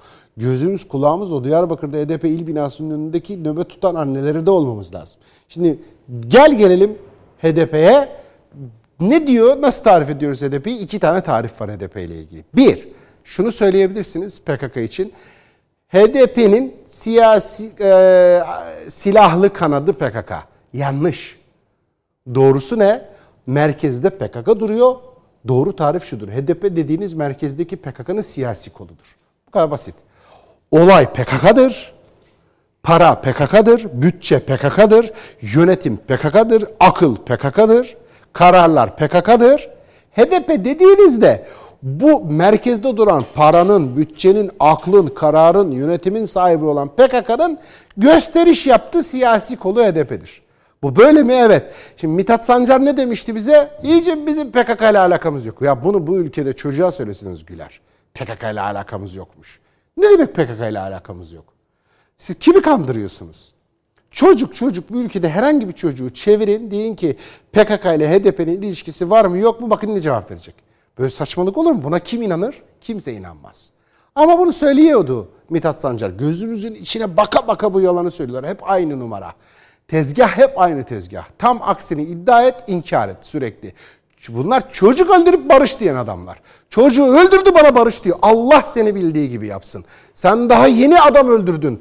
Öldürdüğün insanın kanı yerde nasıl barış dersin? Ama hep böyleler. Çünkü niye biliyor musunuz? Her müfteri kendini itiraf eder. Her yalan söyleyen, her iftira eden aslında kendini anlatıyordur. Bir adam sürekli barış barış barış barış barış barış diyorsa o adam katildir. Birisi sürekli namus namus namus namus diyorsa namus kumkumalığına başladıysa o, o adam namussuzdur. Bu hep böyle. Bak dikkat et Fethullahçılara ağızlarını açıyorlar, ağızlarını kapatıyorlar. Ne söylüyorsa tam tersini yapıyorlar. Sistem hep böyleydi, PKK'da da böyle. İşte o Sancar demişti ki bizim PKK ile hiçbir alakamız yok. Nasıl alakamız yok? Bak ne oldu biliyor musunuz? Diyarbakır terörle mücadele o kadar güzel bir iş yaptı ki müthiş bir iş yaptılar. Diyarbakır terörle mücadele. Hepsinden Allah razı olsun. Tebrik ediyorum. Müthiş planlı, çok zekice, çok organizece, hızlıca bir hareket yaptılar. Bir militan ele geçirildi bir militanı aldılar. Çok ciddi bir operasyondu. O başarılı operasyonun sonrasında militanın itirafları var. Nasıl yalanlıyor? TRT Haber'den Abdülkadir Konuksever. Çok güzel bir haber yaptı bugün. Çok önemli bir haber. TRT Haber'in Abdülkadir Konuksever'in yaptığı haber önemli bir haber. O işte terörle mücadelenin başarılı operasyonu sonucunda ortaya çıkan bir iddia vardı. İşte o militan itiraf etti bunu. Dedi ki militan diyor ki sorguda ya diyor PKK ile alakamız yok diyorlar. Nasıl alakamız yok? Orada diyor defter var diyor binasında. Ajanda. O defterde yazıyor her şey diyor. Bütün diyor PKK ile ilişkiler. O defterin yerini de söylüyor. Bilmiyorlar mıymış diyor orada öyle defter olduğunu. Bak işte al sana rasyonel delil. Hani senin alakan yoktu? PKK'nın yönetim defteri senin binanda duruyor. Aha bak haber. TRT Haber, Abdülkadir Konuksever'in haberi. Müthiş bir haber. Ve o hakikaten Allah razı olsun. Ellerine sağlık terörle mücadele şahane bir iş yapmış. İşte alakamız yok denilen PKK'nın ajandası HDP'nin il binasında. Diyarbakır Emniyet Müdürlüğü ekipleri 22 Ekim'de HDP il binası başkanlığına terör operasyonu düzenledi. 7 saat süren operasyonda teröristlerin bilgilerinin yer aldığı bir ajanda bulundu.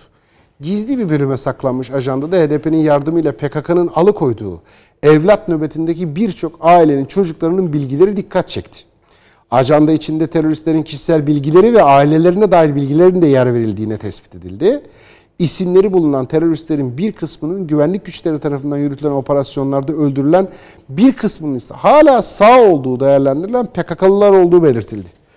Operasyon kapsamında binanın tüm katlarını arayan polisler bilgisayar, dijital cihazlar ve suç unsuru olabilecek birçok belgeye de el koydular. Operasyonların sonunda HDP İl Başkanı Zeyyat Ceylan ve yardımcısı Hülya Alökmen uyanık gözaltına alındı.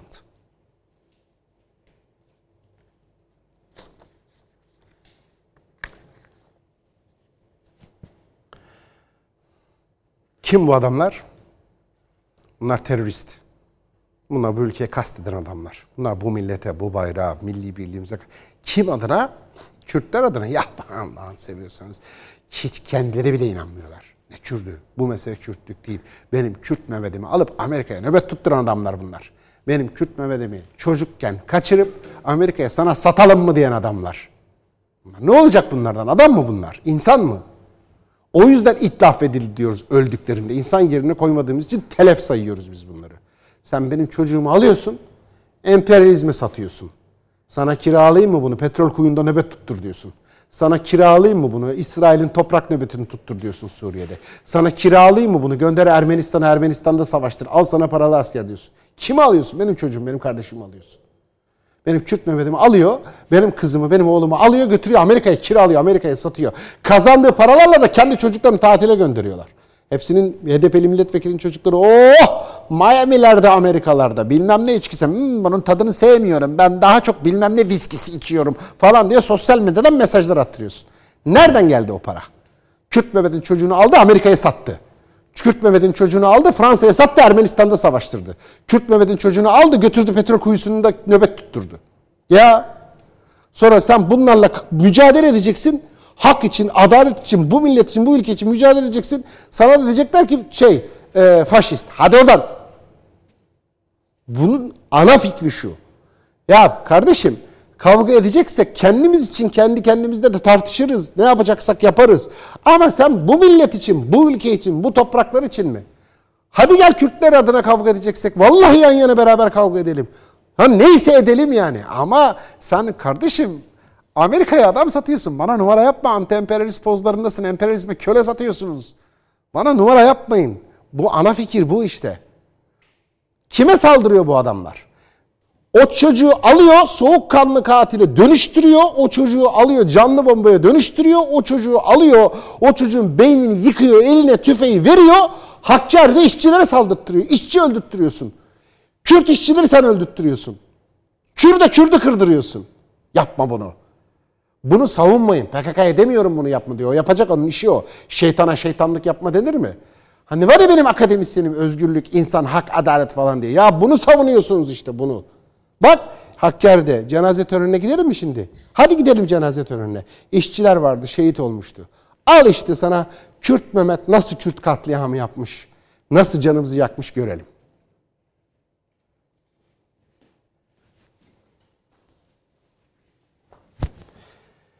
Teröristler Derecik ilçesinde üst bölgesinin yol yapımında çalışan işçilere füze ve uzun namlulu silahlarla saldırdı. Saldırıda işçilerden Selim Gündüz, Zeki Ölmez ve Mehmet Reşat Keskin şehit oldu. Şehit düşen Gündüz ve Ölmez için Hakkari'nin Yüksekova ilçesinde cenaze töreni düzenlendi.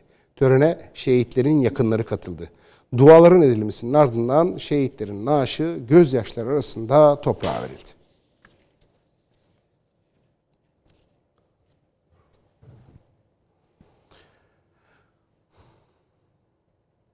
Ya bak füze füze.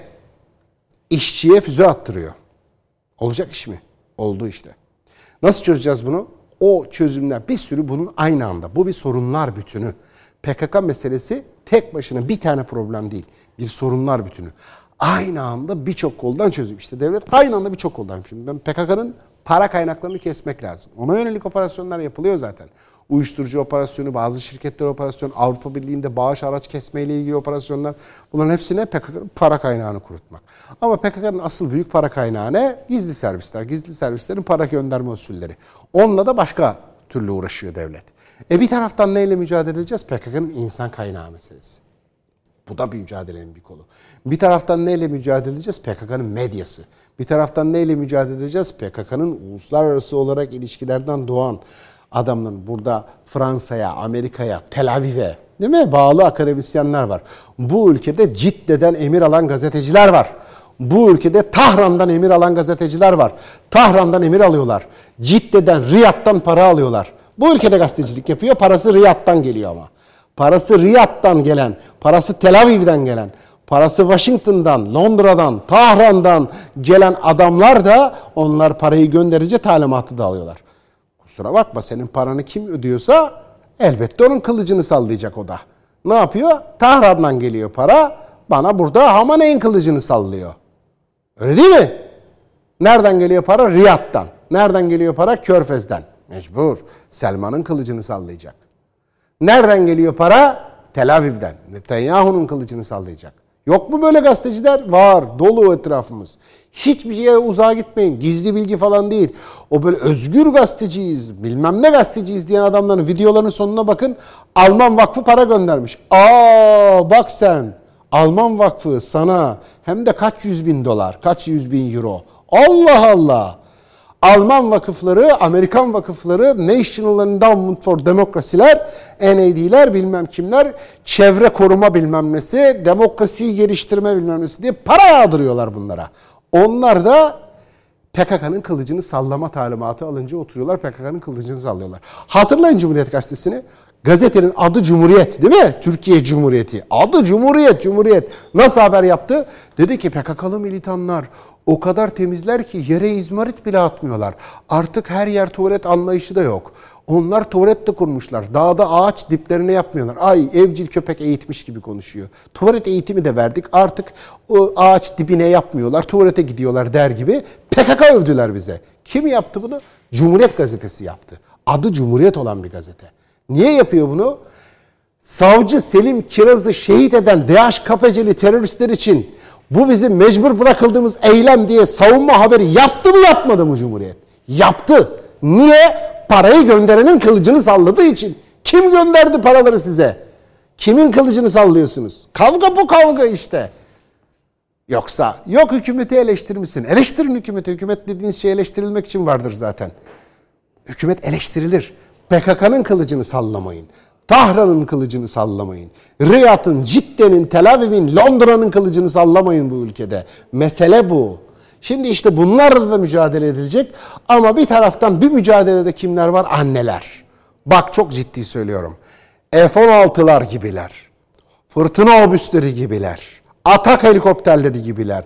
Komando birliği gibiler hepsinden daha etkililer. Ne yapıyor biliyor musun anne? Doğal hakkı var. Doğal, insani hak. Ben diyor bu çocuğun anasıyım. Evladımı da istiyorum diyor PKK'dan. İşte PKK'nın çöktüğü an. İşte PKK'nın fırtına obüsünden bile daha çok korktuğu mesele. Anneler. Evladını isteyen annenin karşısında hiçbir silah, hiçbir ideoloji, ne Stalin ne Marx, ne Tel Aviv ne Tahran, ne para ne Amerika, ne Mossad ne CIA. Kimse duramaz. Evladını isteyen bir annenin karşısında durulamaz. Öyle bir güç yok. Buna işleyecek silah yok. Bunu satın alacak para yok dünyada. İşte o anneler bak çatır çatır çökertiyorlar PKK'yı. Bak bir tane daha katıldı oraya. 90 yaşında benim annem. Ya yaş 90 90. Bu ülkeyle yaşıt neredeyse kadın. Gitti dedi ki ben de evladımı istiyorum dedi. Hadi gidelim Diyarbakır HDP il binasının önüne. PKK'nın asker alma ocağı. Buradan HDP il binasından giriyorsunuz PKK'ya Hakurk'tan çıkıyorsunuz. HDP il binasına buradan kapıdan giriyorsun Diyarbakır'dan oradan da Kandil'den çıkıyorsun. İşte o büyük kapı var ya ona diyorlar ki Dark Gate. Karanlık geçit orası o. O karanlık geçidin önünde durdu anneler. O karanlık geçidin önünde niye neyin nöbetini tutuyor? Türkiye'nin, geleceğin, bu milletin, Kürt çocukların nöbetini tutuyor. Bu karanlık geçitten başka çocuklar geçmesin diye orada duruyorlar. Gidelim mi Diyarbakır binasının önüne? Bak 90 yaşındaki anne nasıl katıldı onlara.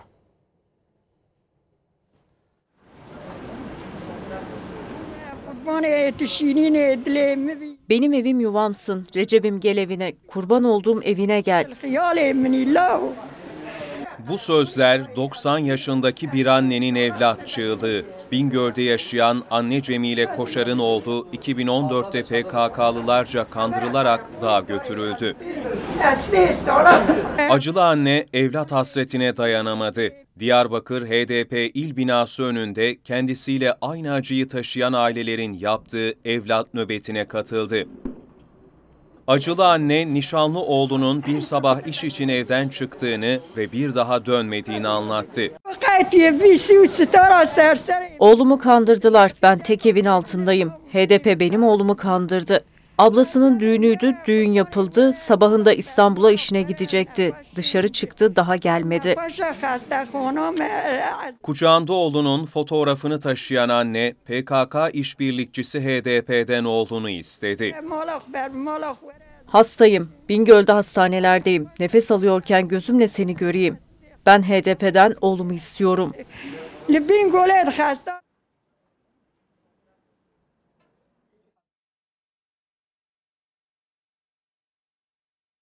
Nasıl ağlatıyorlar annemi gördünüz mü?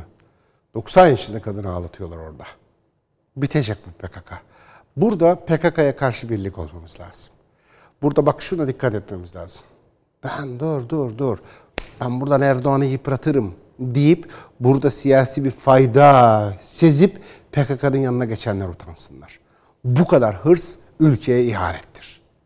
Siyasi hırsınız olacak tabii. Siyaset ego işidir birazcık. Değil mi? Karizma işi, ego işi. Oy alacaksın, yetki alacaksın. Bunlar hepsi sağlıklı şeyler. Bunlar hepsi güzel şeyler. Benim en sevdiğim şey. iki tane marka var mesela. Ekran kartı üreticisi. Biri Nvidia, biri AMD.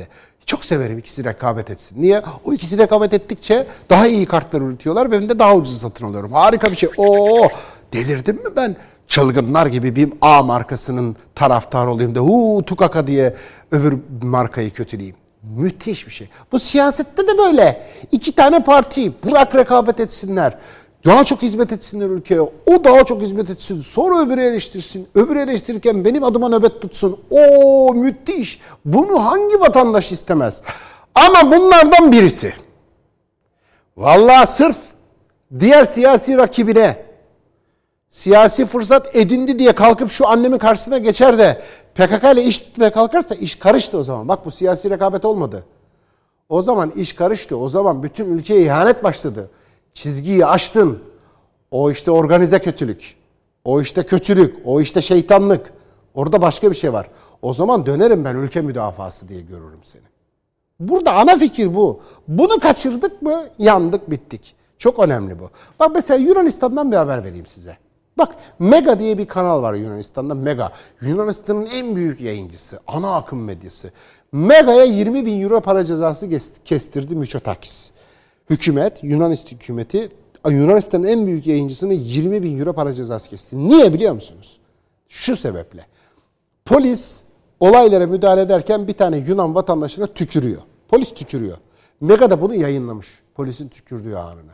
Ne demek bu? Ha diyor ki hükümet orada. Polisi, bu devletin polisini kötü gösteremezsin. Hükümette siyasi olarak rakip olabilirsin, istediğini yap ama polis devletin polisi. Polisi diyor kötü gösteremezsin. Sana diyor polisi kötü gösterdiğin için 20 bin euro para cezası. Hadi o çok özendikleri Yunanistan.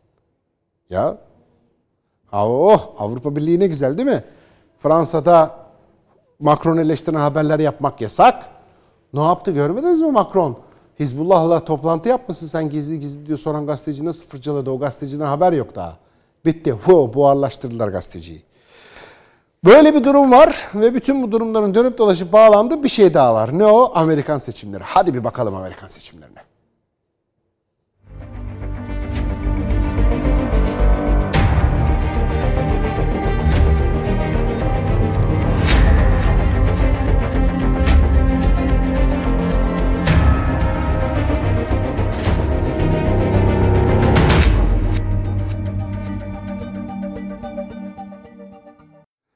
Amerika başkanını seçemiyor. Yarışındalar şu anda.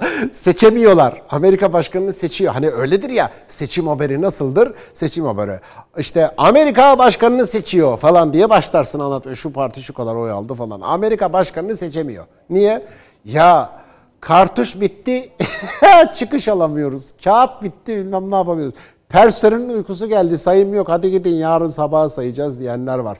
Trump diyor ki oylarımız sihirli bir şekilde çalınıyor diyor.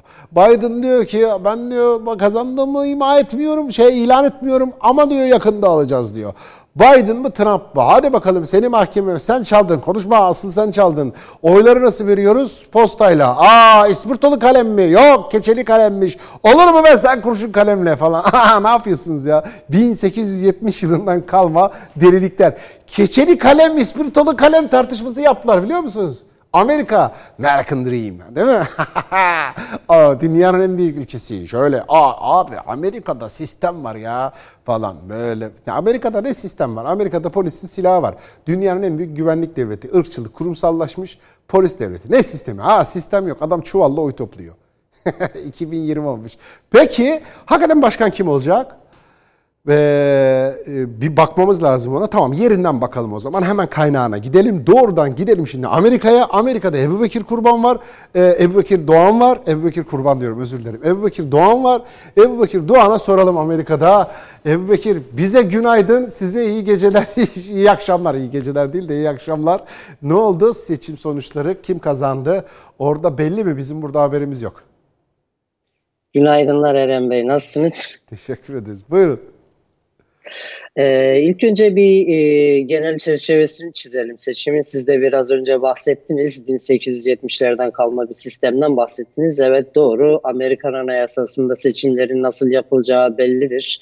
Ee, Electro College dedikleri temsil, e, başkanı seçerken delege e, seçimi var. Bu delege seçimlerine Amerikan vatandaşları oylarını veriyor ve her eyaletin de kendi nüfusuna göre delege sayısı var. E, toplamda 530 delege, 538 delege sayısı var. Başkan olabilmek için de 270 delegeye sahip olmak lazım. Tabii e, biraz önce siz Amerikan sisteminden bahsederken e, gömleğin ilk düğmesinin yanlış iliklenmesi gibi tabii bu delege sisteminin Amerika'ya getirilmesi e, 1870'lerde bu e, güneydeki eyaletlerin e, köle sahibi olanların daha çok e, oy alabilmek için böyle bir sistem geliştirdiğini ve sonrasında e, her seçimde böyle tartışmalara e, sebebiyet verdiğini biliyoruz. En son 2000 yılında George W. Bush seçilirken e, Florida'daki eyaletlerin tekrar sayılmasını istemişti e, ve e, demokratların adayı Al Gore 500 bin oy fazla almasına rağmen Florida'daki eyaletin e, oy sayımından sonra hakim e, cumhuriyetçilerin kazandığına karar getirerek George W. Bush e, kazanmıştı seçimi. Aynısı 2016 yılında da tekrar etti. Hillary Clinton 3,5 milyon oy fazla almasına rağmen e, Donald Trump delege sayısı fazla olduğu için başkan olmuştu. Şimdi de aynı tartışmaları tekrar yaşıyoruz. E, İlk önce bir genel çerçevesini çizeyim ben e, Amerika'daki şu 2020'deki seçimlerin. Amerikan tarihinde ilk defa e, 100 milyondan fazla kişi e, posta yoluyla oy kullandı. Bu Amerikan tarihinde bir ilk. E, toplamda 150 milyon kişinin e, oy kullandığını düşünürsek 100 milyon e, çok büyük bir rakam ve bu e, oyla kullanan, e, posta yoluyla oy kullanan insanların çoğunluğu demokrat ve bazı eyaletlerde bu oy sayım sistemi değişiyor. Mesela New York'ta e, ve Kaliforniya'da oylar bu önceden kullanılan oylar e, önceden sayılıp daha sonra seçim günü e, kullanılan oyları da üstüne koyarak hemen seçim akşamı sonuçlar belli olabiliyor. E, Pennsylvania gibi, Arizona gibi, Nevada gibi bugün e, seçimde tartışmalı olan eyaletlerde de o oylara dokunmuyorlar. Seçim günü yani 3 Kasım günü kullanılan oyları sayıyorlar. Daha sonrasında e, posta yoluyla gönderilen oyları sayıyorlar. Şu anda delege sayısı e, hali hazırda e, kullanılan oylara göre e, Biden 253 e, delege sayısına ulaşırken e, Donald Trump 214 delege sayısına ulaştı. Burada da e, büyük bir tartışma var. Donald Trump'ın kendisi ee, ancak bir gün zor tutabildiler. Dün açıklama yapmak istemiş ama danışmanları tarafından ikna edilmiş bir gün daha bekleyin diye. Bugün bir açıklama yaptı ve hem cumhuriyetçileri hem demokratları kızdırdı yaptığı açıklamayla. Çünkü e, oyların sayımında bir usulsüzlük olduğunu, oy sayımının durması gerektiğini söylediler. Ama danışmanları ve öbür e, demokratlar da diyor ki şu anda biz oy sayımını durdurursak zaten Joe Biden başkan olacak. Çünkü e, şöyle bir e, harita göstereyim ben size. Şu haritada e, mavi olan yerlerde demokratlar almış gözüküyor. Cumhuriyetçiler de kırmızı olan e, renkte. E, turkuaz olan renklerde ise şu anda oy sayımı devam eden dolayısıyla e, kararı kesin olmayan eyaletlerde şu haliyle eğer e, oy sayımı durdurulup ve sonuçlar ilan edilirse Donald Trump e, otomatikmen kaybediyor. Daha sonra bunu değiştirdi haliyle dedi ki e, o zaman oy sayımını durdurmayalım, oy sayımını bitirelim, bir daha sayalım. Çünkü ben kaybediyorum, ben kaybetmeyi sevmem dedi. Yani öyle bir öyle ya, bir e, Amerika'nın çöküş hikayesini anlatıyor gibisin. Çok güzel. Ben böyle hevesle, zevkle dinliyorum. Buyur abi çökert Amerika'yı. Çok acayip yani, güzel yani. Yani e, şu anda inanabiliyor musunuz? Yani Amerika'nın başkanı tweet atıyor ve diyor ki oy sayımını durdurun. Daha sonra o attığı tweetin çok da mantıklı olmadığını düşünüyor. Diyor ki oy sayımını bitirmeyin, devam edin. Daha sonra tekrar sayın diyor. Yani hiçbir şekilde e, bir e, mantıklı izahı olmayacak e, tweetler atabiliyor tabii Ya ki. bize şu mantıksız adam çok lazımdı ya. Çok, Ee, çok lazımdı ya. Yani ama e, Orta Doğu'da e, damadıyla beraber çok da güzel işler yapmadılar. Yapmadı, ben evet. öyle düşünüyorum. Evet, yani şu anda Türkiye'ye karşı kurulan Büyük e, şer ekseninde Birleşik Arap. Emirlikleri, Suudi Arabistan, e, İsrail'i ve Yunanistan'ı Türkiye'ye karşı birleştirerek orada çok kötü işler yaptı. İşte Yüzyılın Kudüs'ü- planı denilen kepazelik bunun altından damadının altından çıktı işte yani. Evet, evet. Yani e, zaten e, demokratların ve cumhuriyetçilerin en çok kızdığı nokta orası. Yani şu anda devleti aile şirketi gibi yönetiyor. Ne kadar kar yapabilirim bakıyor. Mesela Covid-19 var. E, Amerika tar- e, şu anda dün zannedersem bir günde 120 bin vakaya ulaşıldı. Bu bir rekor e, koronavirüs e, vakalarının başlamasından bu yana. Bununla ilgili hiçbir şey yapmadığı halde e, am- e, şeyde Avrupa'da bir ilaç şirketiyle anlaşarak e, bu aşının geliştirilmesine e, para yatırdı. Dolayısıyla bu yatırımı da geri almak istiyor. Çünkü kendisi başkan olursa eğer aşı bulunursa e, devlet gücüyle o aşının Amerika'da satılmasına ön ayak olup dolayısıyla buradan kar el- elde edebileceğini düşünüyor. Onun da kaybı var. Yani her taraftan e, sadece parasal olarak hareket ediyor. Dolayısıyla e, biraz sıkıştı gibi duruyor. Tekrar e, seçime dönecek olursak, e, şimdiye kadar demokratlar yani bu seçimlerde sadece e, başkanlık seçilmiyor, aynı zamanda kongrenin her iki kanadına da e, milletvekili seçiliyor. E, Demokratlar Temsilciler Meclisi'nde 226 sandalye kazanırken e, Cumhuriyetçiler 209 sandalye kazandı. Senatoda ise Cumhuriyetçiler 48 sandalye alırken Demokratlar da 47 sandalyeye ulaştı.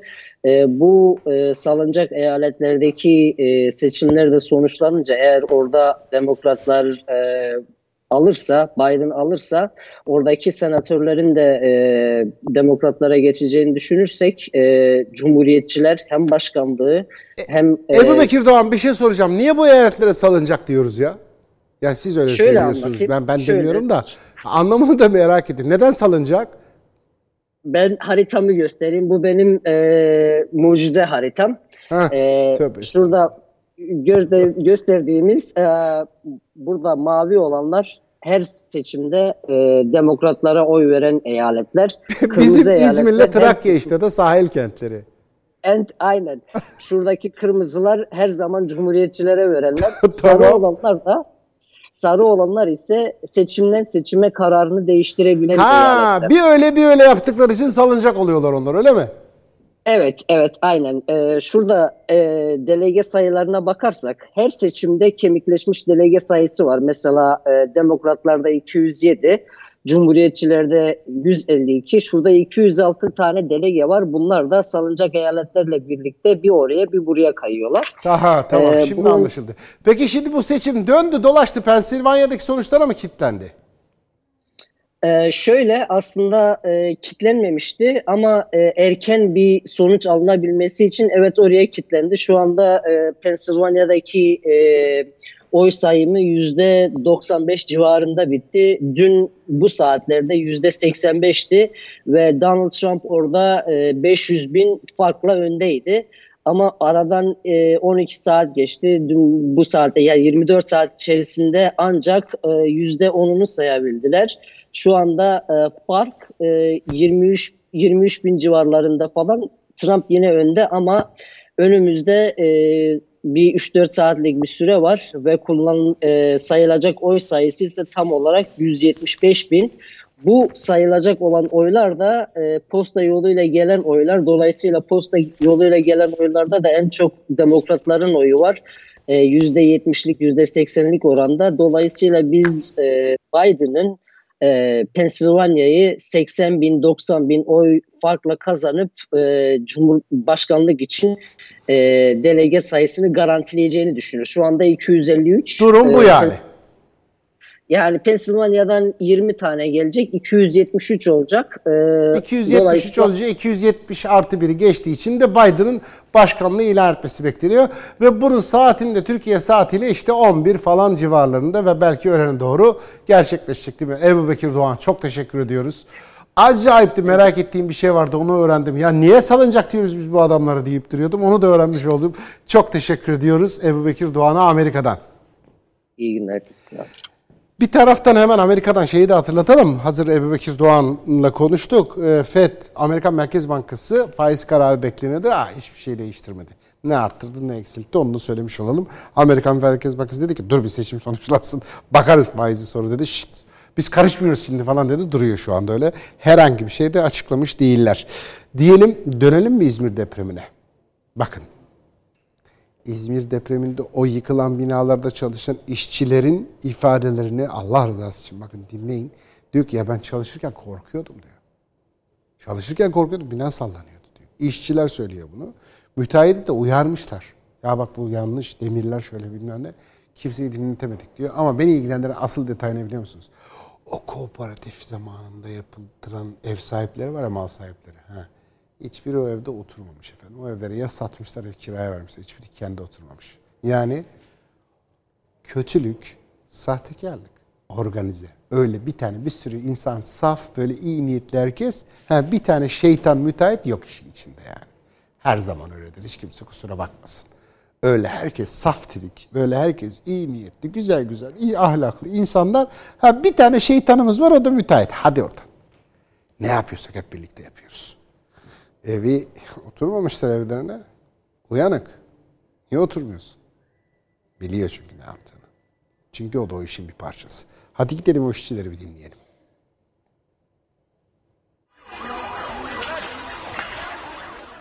Depremde yıkılan site çok sayıda kişiye mezar oldu. Binaların inşaatında çalışan işçinin anlattıkları felaketin sorumlusunun kim olduğunu ortaya koydu. İzmir'de meydana gelen 6.6 büyüklüğündeki deprem 17 binayı yerle bir etti, çok sayıda binaya zarar verdi. Binaların yıkılma nedeni malzemelerin kalitesiz olması ve sağlam yapılmamış olmasıydı. Felaketin göz göre göre geldiği depremde çöken barış sitesinin inşaatında çalışan bir işçi anlattı. Çöken sitenin inşaatında çalışan Erol Kaya, inşaatta harç taşırken el arabasının bile zemini titrettiğini söyledi, bu yüzden inşaatta yürümeye korktuğunu dile getirdi. O dönemde kendi aralarında binanın güvenilmez olduğunu da konuşan işçiler, inşaatta kullanılan malzemenin kalitesiz ve eksik olduğunu bizzat gördü.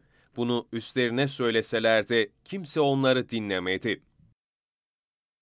30 yıl önce mandalina bahçesi olan ve zemini yumuşak olan mahalle şimdi binalarla doldu. İnşaat işçisi Kaya, binaların temelinin zayıf olduğunu, siteyi yaptıranların binalarda oturmadığını ifade etti. Öte yandan felaketin sorumlularından da hesap soruluyor. Depremde yıkılan binalarla ilgili başlatılan soruşturma kapsamında 9 kişi gözaltına alınmıştı. İşlemleri tamamlanan zanlılar adliyeye sevk edildi. yıkılmadı. Söyleyeceğim şey kolonların kaydırılması. Kolonların kaydırılması derken Şüphelilerin ilk ifadelerinde binaları dönemin mevzuatına uygun yaptıklarını ileri sürdükleri belirtildi.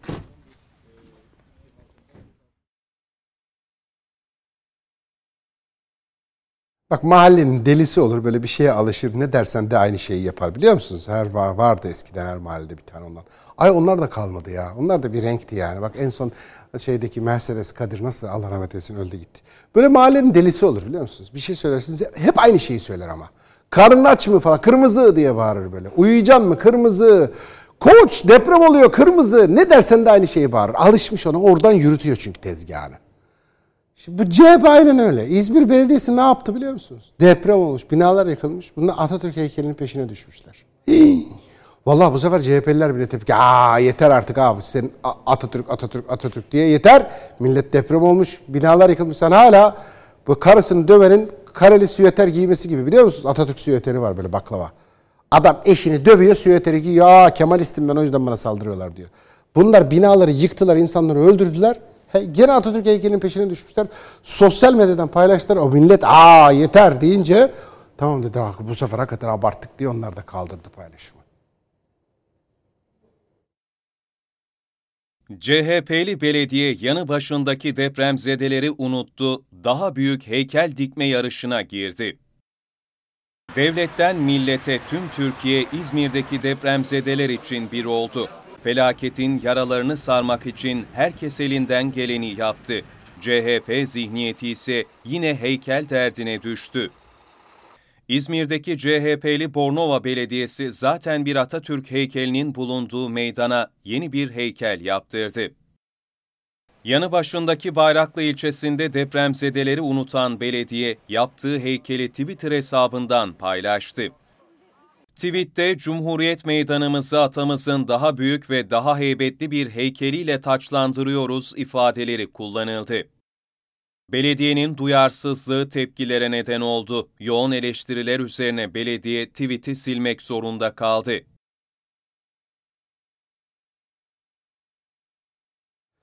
E mahalle yanıyor.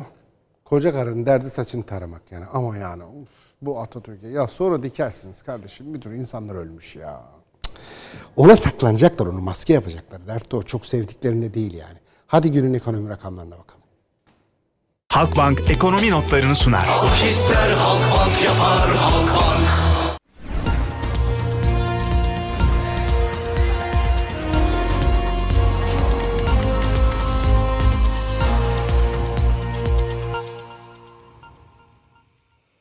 Borsa İstanbul Yüz Endeksine bakıyoruz. 1180'de şu anda. Dolar 8.45 lira oldu. Yükselmeye devam ediyor. Euro 9.99. Hani 10 lira değil. Ya zaten alışı 10 lira Euro'nun da.